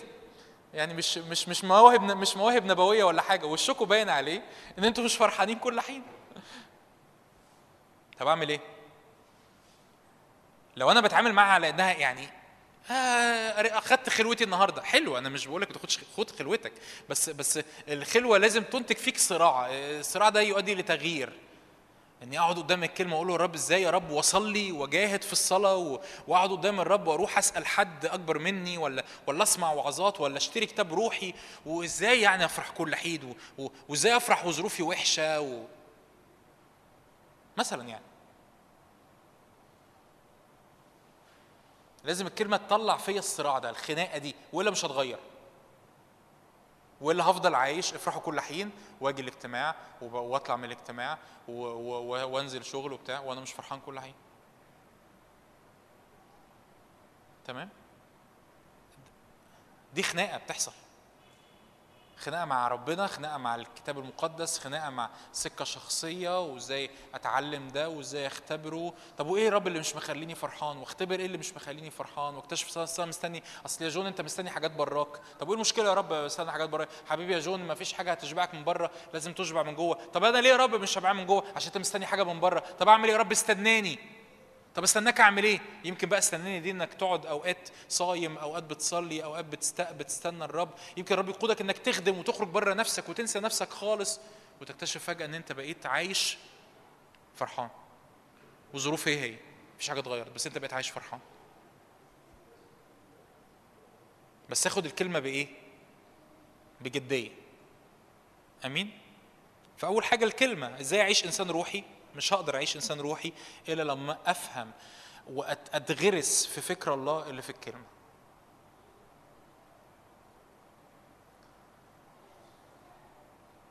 هتستحملوني؟ أنا لسه حاسس أو مش لسه حاسس أنا متأكد إن بالرغم إن أنا كتير اتكلمت هنا عن الكتاب المقدس بس لسه في ناس كتير ما بتقراش الكتاب المقدس. أرجوكوا قولوا لي اساعدكم إزاي؟ يعني لسه في ناس هنا كتير ما بتقراش الكتاب المقدس. بتسمع الكتاب المقدس في الوعظات بت... بتيجي الاجتماع بت... من غير أنا. أنا ابقى بضحك عليك لو قلت لك إنه هيبقى في آه، نمو حقيقي في حياتك الروحية من غير الكتاب المقدس. أبقى بضحك عليك أبقى بضحك عليك. أبقى بديك مسكن كده وان شاء الله تبقى تعالي لنا الثلاثه الجاية إن شاء الله تاخدي تاخدي حقنة جديدة حقنة كمان. إحنا محتاجين نقرأ الكتاب المقدس نتعلمه نشربه يتحدانا يشكلنا نقعد قدامه نحفظه يجدد أذهاننا نعيش زي ما هو بيقول لنا نعيش. آمين؟ اتنين الصلاة والعبادة. ليه؟ لأنه الصلاة قبل أي حاجة قبل التمجيد وقبل التسبيح لكن الصلاة قبل أي حاجة هو فعل فيه اتضاع قدام الرب. فاني اصلي. آآ آآ رايح مشوار جاي النهارده من القاهرة مسافر اسكندرية. ليه اصلي؟ الحقيقة اني اتعلمت غير اني اصلي لأجل حماية غير اني اتعلمت اصلي لأجل حماية لأجل حماية على الطريق لأجل حكمة لأجل حاجات كتير. لكن أنا بصلي بقول يا رب أنا محتاجك معايا. يعني ده أو أول حاجة في الصلاة هو اتضاع نقول يا رب أنا عايزك معايا. وعايزك معايا دي عايزك بطريقتك مش بطريقتي. الرب ما عندوش مشكلة إنه أقولها لك إزاي؟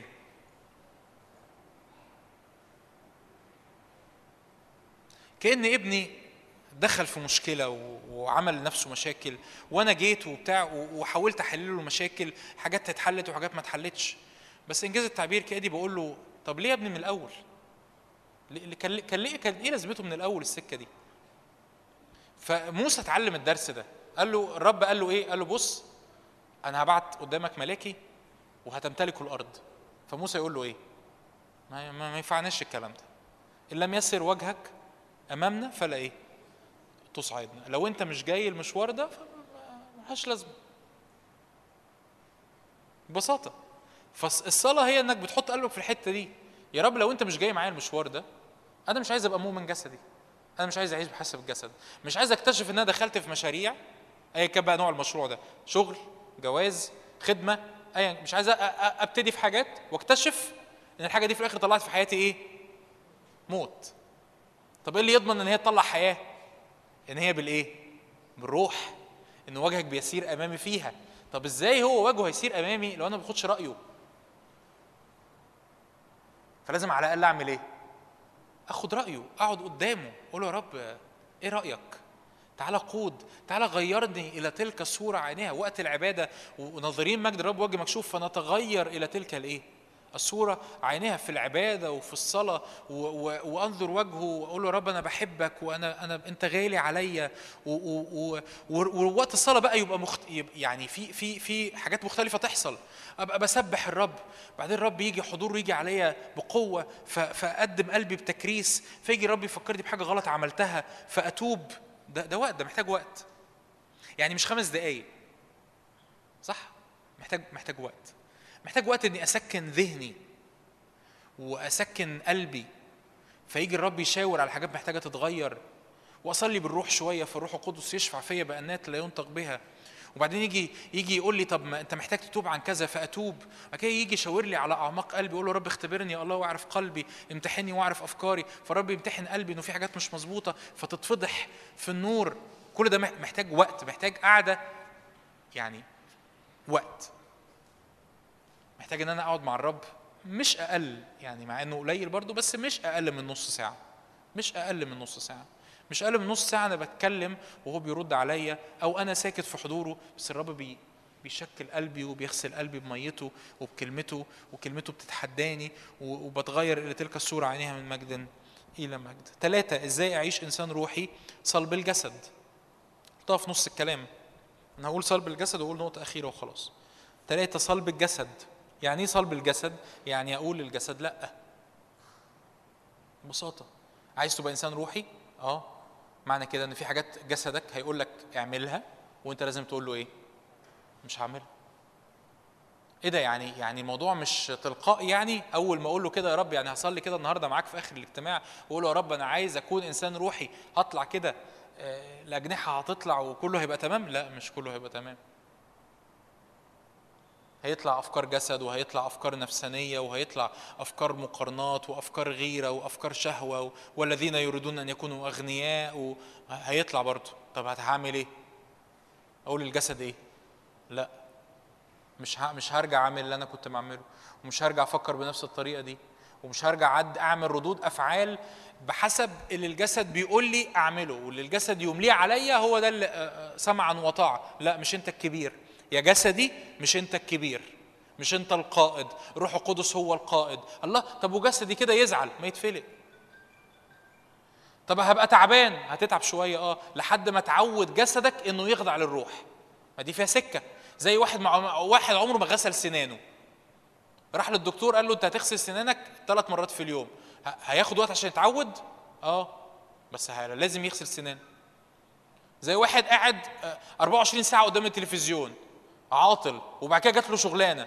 هيسيب التلفزيون؟ هيسيب التلفزيون. هيتعب؟ هيتعب بس لازم يتعود. زي واحد بيبطل السجاير. هيبطل السجاير؟ آه. هيتعب؟ هيتعب. وهيبقى فيه أعراض انسحاب النيكوتين؟ آه. هيبقى مدروخ في الأول ودايخ ومش مركز؟ آه. هيتعب؟ هيتعب بس لازم يعود جسده. جسده في الآخر هيعمل إيه؟ هيتعود هيتعود. بس خد معاه وقت. عايز تبقى تبقى مؤمنة روحية؟ اسلكي بحسب الروح. معنى كده اني اسلك بحسب الروح إن في أوقات هختار بفعل إرادي واعي. عشان كده بولس يقول أما الذين هم للمسيح قد صلبوا الإيه؟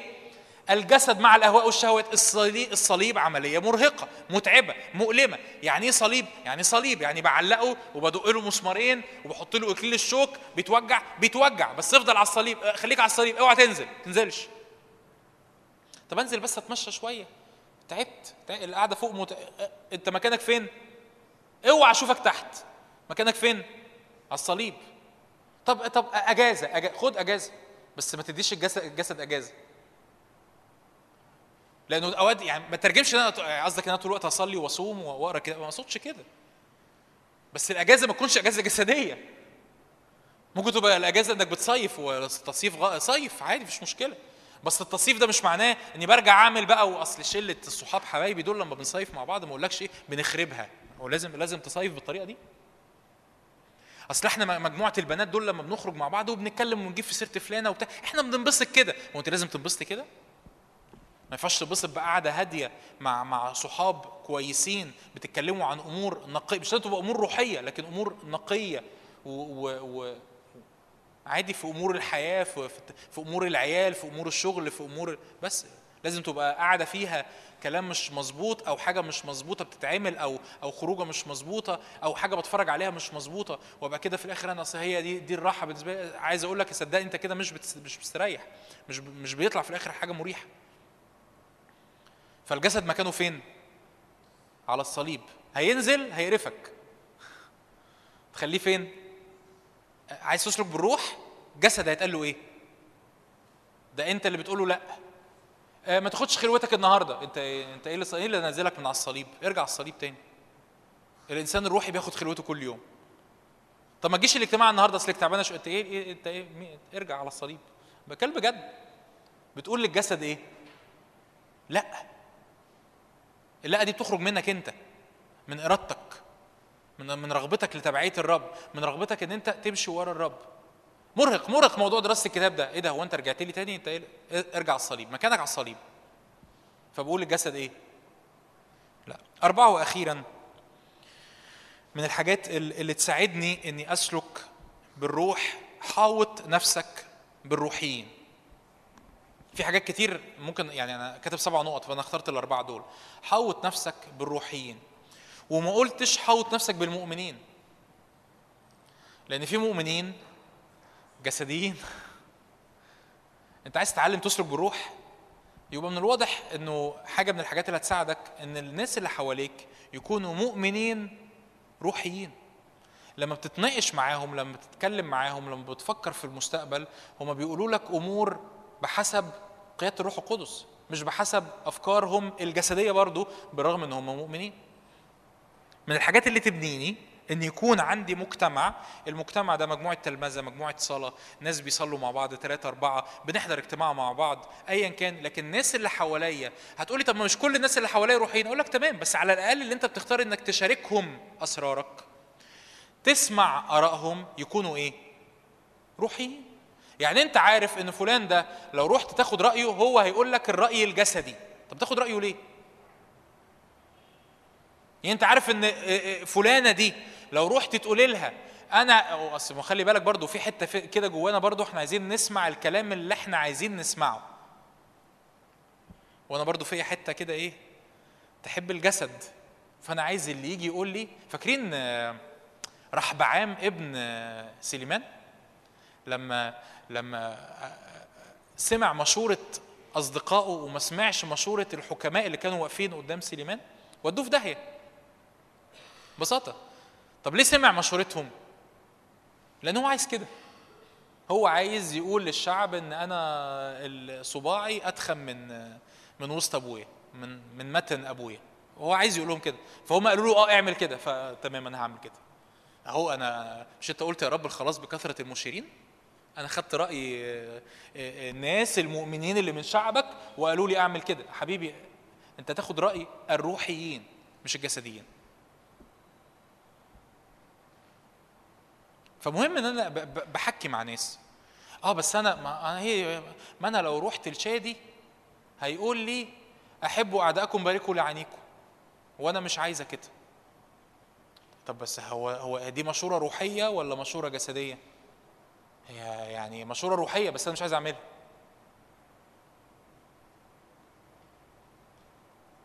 فأنا محتاج أحوط نفسي بالإيه؟ بالروحيين. حتى لو قالوا لي كلام أنا مش عايز أسمعه.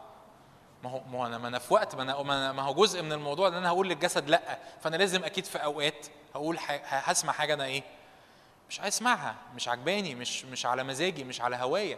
عشان كده أنا محتاج ناس روحيين في حياتي. عشان كده أنا محتاج ناس روحيين في حياتي. يتحدوني يتحدوا الآراء اللي جوايا يتحدوا الأفكار اللي جوايا. مش معنى كده مش بتكلم إن كل الناس هعمل معاهم كده. لكن على الأقل في ناس أنا بثق فيهم. أنا عارف إن علاقتهم مع الرب علاقتهم مع الروح القدس هي علاقة عميقة. هم بيمشوا ورا الروح القدس. هم بي بيتبعوا صوت الروح القدس. لما هروح آخد رأيهم مش هيسمعوني الكلام اللي أنا عايزه وفي نفس الوقت مش هيسمعوني كلام جسدي لكن هيسمعوني كلام بحسب رأي الرب. حتى لو كان رأيهم ده بالنسبة لي مش على هوايا بس أنا عايز رأيهم. لأن أنا عايز أتعلم إني أكون إنسان إيه؟ روحي. ما أكونش إنسان جسدي أسلك بحسب الروح. آمين؟ نعم؟ ما أنا قلت- أقولهم تاني يعني؟ ما أنا قلت أربعة كده. أو لا خلاص كفاية كده. عشان الصحة. لا لا كفاية كده. فاول أول حاجة الإيه؟ الكلمة. الكلمة. الكلمة هي الفلتر الأساسي لمعرفة مشيئة الرب. اتنين الصلاة والقعدة قدام الرب اني أقول له رب يسر وجهك أمامي أي مشوار أي شغل أي قرار يسر وجهك أمامي. ثلاثة صلب الإيه؟ الجسد. أربعة أحوط نفسي بالإيه؟ آه بالروحيين. ناس اللي أقدر أثق في مشورتهم الروحية أقدر أخد رأيهم وعارف إن الكلام اللي هيتقال هو كلام روحي مش كلام جسدي مش حكمة. جسدية. أمين عايز بس أفكرك بالجملة دي. اهتمام الجسد هو إيه؟ موت. قصة يعني لو رجعت الوعظات اللي كنت بوعظها في في الاجتماع عندنا إيه، إيه، تبقى مؤمن روحي وكده. قصة مش عشان ربنا يرضى عليك حبيبي تبقى مؤمن روحي حلو كده وشيك في الاجتماع. قصة مش كده. قصة إنه اهتمام الجسد ينتج موت. الحياة بحسب الجسد تنتج موت. هتبقى تعبان هتفضل تعبان هتفضلي مرهقة هتفضل عندك صراعات هتفضل عندك مشاكل هتفضل عندك إحساس بعدم الشبع وبغياب القيمة. اهتمام الروح ينتج إيه؟ حياة وسلام. آمين؟ آمين. تعالوا نصلي. تعالوا نصلي. نحط قلوبنا كده قدام الرب نقول يا رب تعالى علمنا نكون روحيين بحسب قلبك بحسب مشيئتك بحسب أفكارك ال- ال-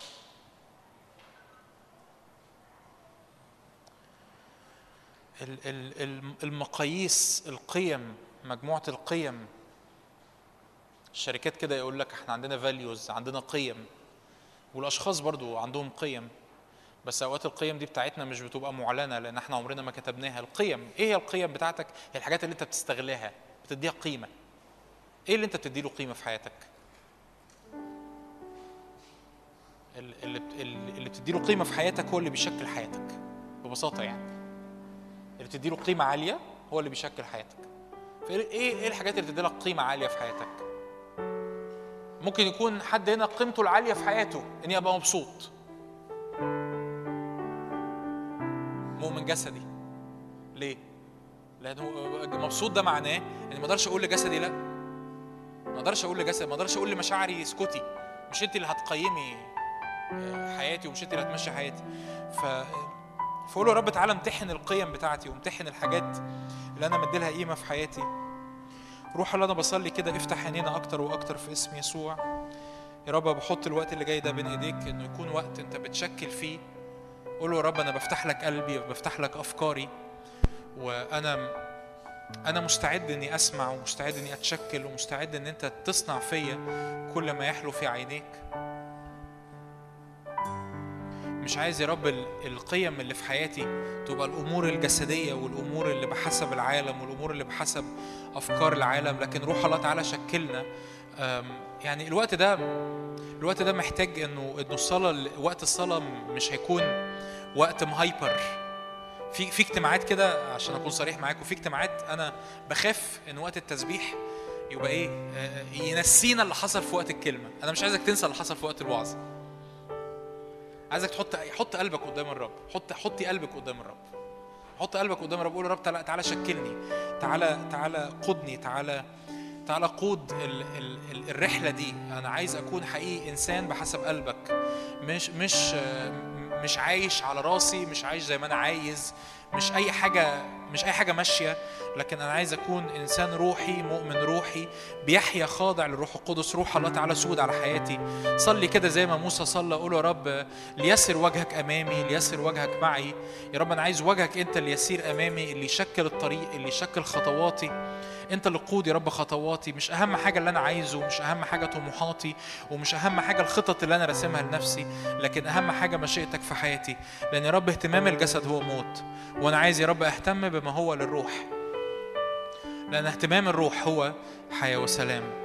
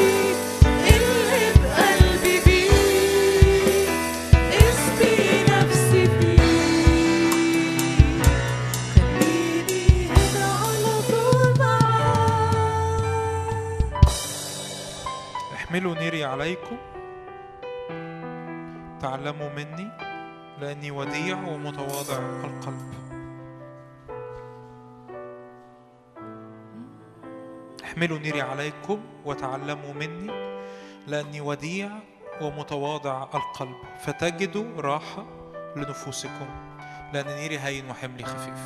يمكن تكون جاي النهاردة متوقع تسمع رسالة تريحك. وحقيقي اللي الرب بيقوله النهاردة هي رسالة تريحك. إنك تحمل نيره.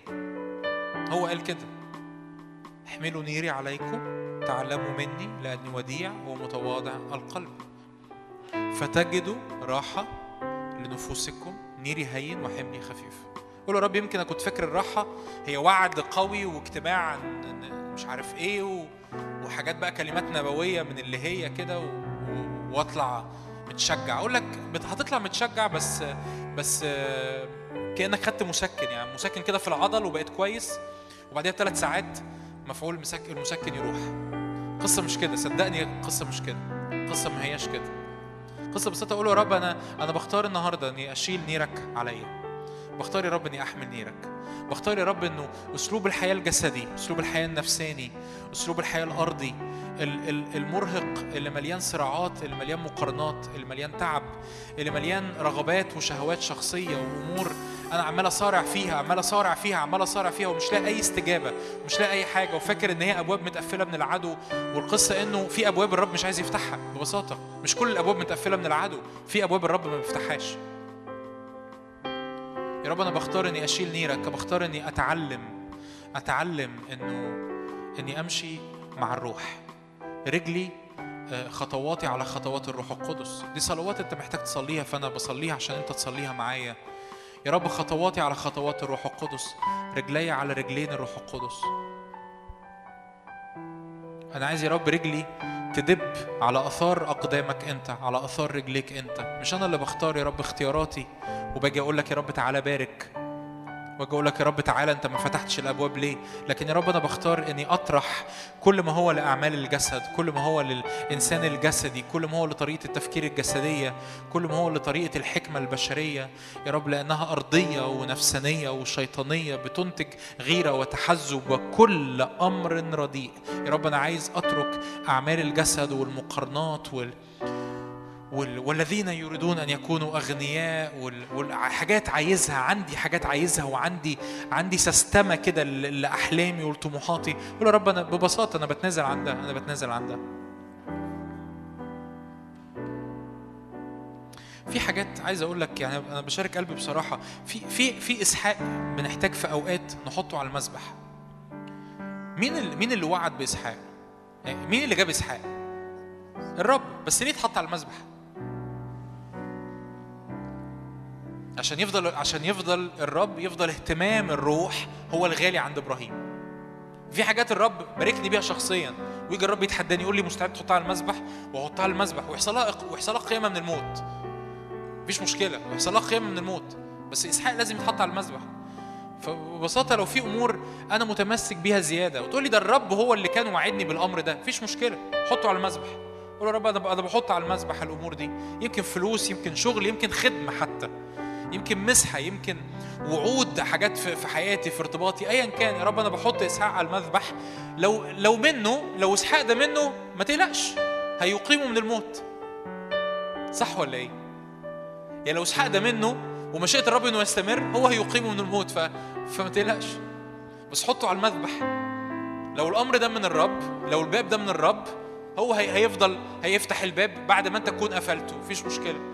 قول يا رب بس ده كل كل إسحاق بحطه على المذبح يا رب كل ما. ما يتبقاش على كتفي أي نير من العالم ما يتبقاش على كتافي أي نير من. من العالم من محبة الذات من الأنا من طريقة الحياة الجسدية لأنه اهتمام الجسد ينشئ موت وأنا يا رب زهقت من الموت اللي بيسري في أرضي أنا عايز فقط أهتم اهتمام الروح عايز فقط أعيش بحسب الروح. عايز فقط أبقى عايش بحسب اللي الروح القدس بيقوله وبيعمله في حياتي. روح الله أنا أخضع حياتي ليك.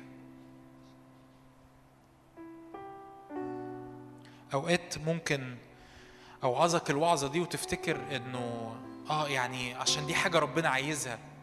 عايز أقول لك أيوه هي حاجة ربنا عايزها. بس هي لمصلحتك أنت. ليه ليه ربنا عايزني أخضع ليه؟ تفتكر ليه يعني؟ يعني ربنا. هيزيد حاجة لو أنا خضعت ليه؟ لا لأنه ببساطة اهتمام الروح هينتج في حياتك أنت إيه؟ حياة وسلام بس ليه ربنا عايزني أخضع لأنه الخضوع للروح هيطلع في حياتي أنا حياة وسلام مش لأنه بقى ربنا بيكرهني وعايز يعلمني الأدب وعايز يشكلني بالعافية القصة مش كده فيا رب يا رب أنا بخضع لك لأن خضوعي ليك هينتج حياة وسلام ببساطة. أنا بخضع لك وأنا مبسوط. أنا بخضع لك وأنا مسرور. أنا بخضع لك وأنا واثق في إيديك اللي بتأدب واللي بتشكل واللي بتقود الحياة بمنتهى الحنية وبمنتهى الصلاح لأن خضوعي ليك هينتج في حياتي أنا حياة وسلام. وخضوعي لطريقة التفكير الجسدية ولطريقه التفكير النفسانية طلع في حياتي لسنين كتير موت وأنا يا رب مش عايز يطلع في حياتي أكتر من كده موت. أنا عايز يا رب أخضع ليك ويطلع في حياتي حياة وسلام. يطلع في بيتي يطلع في ولادي يطلع في ارتباطي في شغلي في أبوابي في فلوسي. يطلع في حياتي حياة وسلام.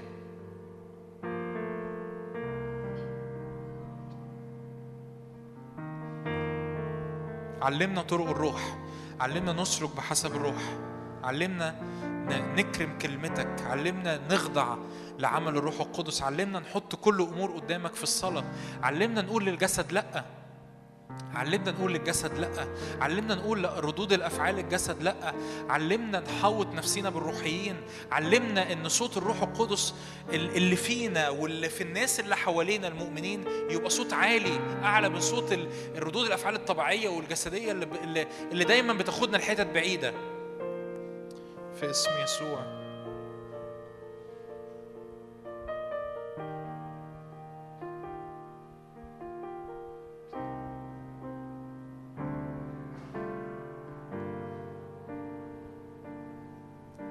بقدم نفسي ذبيحة حية ليك مقدسة مرضية أمامك. وبكسر كل طيب عند رجليك. ما بقاش في حياتي غالي قدامك.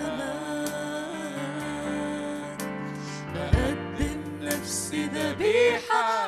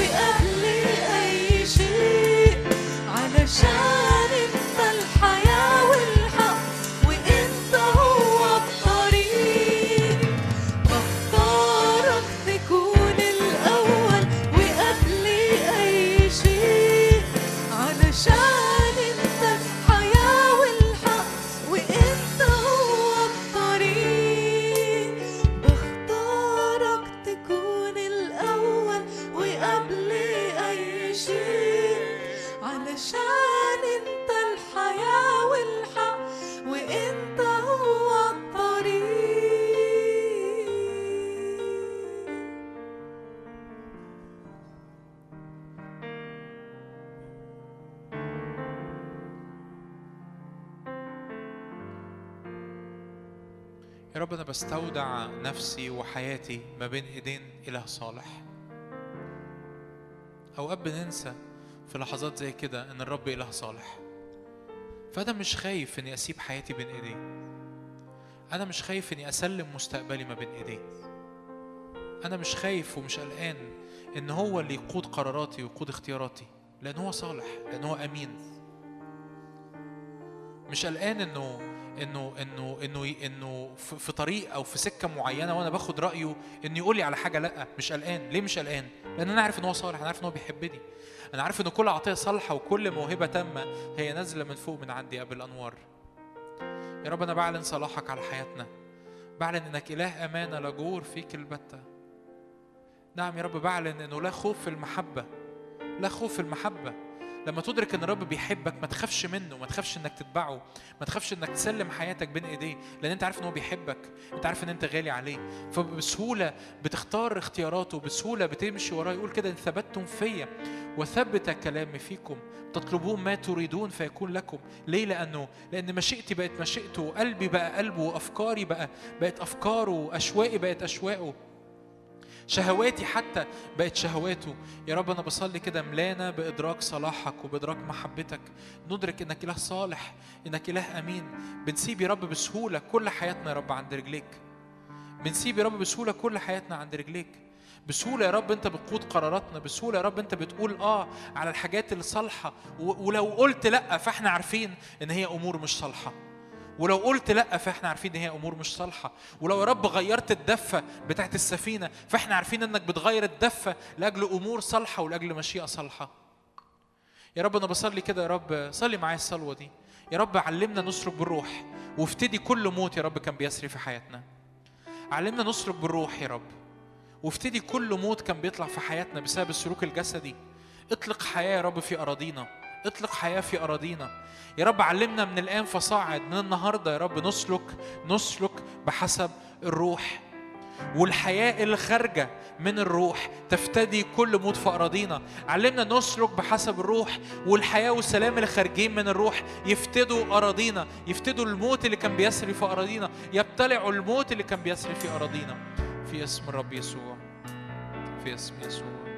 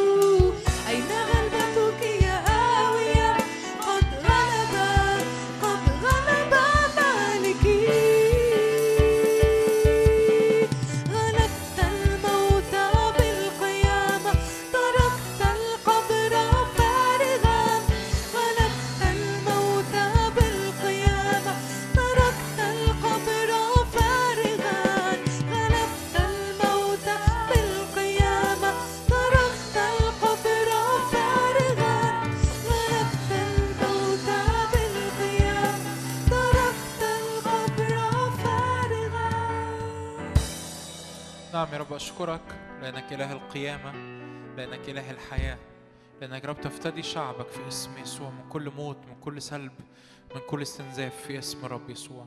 يا رب أنا بصلي رب لإخواتي لكل حد موجود هنا وكل حد يسمع بعدين. أنا بصلي رب خطوات حقيقية يا رب للخضوع للروح القدس. بصلي رب خطوات حقيقية أن نكون روحيين. بصلي رب خطوات حقيقية أن نحيا بحسب الروح. نعم يا رب إن إحنا نطرح كل ما هو للإنسان القديم الميت بأعماله ونلبس الجديد في اسم يسوع. نحيا بحسب الإنسان الجديد نحيا بحسب إنسان الروح. نحيا يا رب بحسب قيادة الروح القدس بحسب كل كلمة نازلة من فوق في اسم رب يسوع. صلي كده معايا قول له روح الله افتح وداني على قيادتك. أنا يا رب أنا بخضع لقيادتك بخضع لصوتك بخضع لكلمتك في اسم يسوع. افتح يا رب قلبي لانطباعات يا رب أنت بتسكبها في قلبي في اسم رب يسوع. كل يا رب ما في قلبي يبقى خاضع ليك كل ما في قراراتي يبقى خاضع ليك. كل يا رب أمور في بيتي أمور فلوسي كل يا رب أموري تبقى خاضعة ليك بالكامل في اسم رب يسوع. يا رب يتمجد يسوع المسيح في كل شيء وفي كل أمر في اسم الرب يسوع. بنحبك يا رب أشكرك لأجل كلمتك. اشكرك يا رب لأنك تطلق يا رب رجلين هنا سريعا يا رب في ملء الحياة وفي ملء السلام في اسم الرب يسوع. آمين.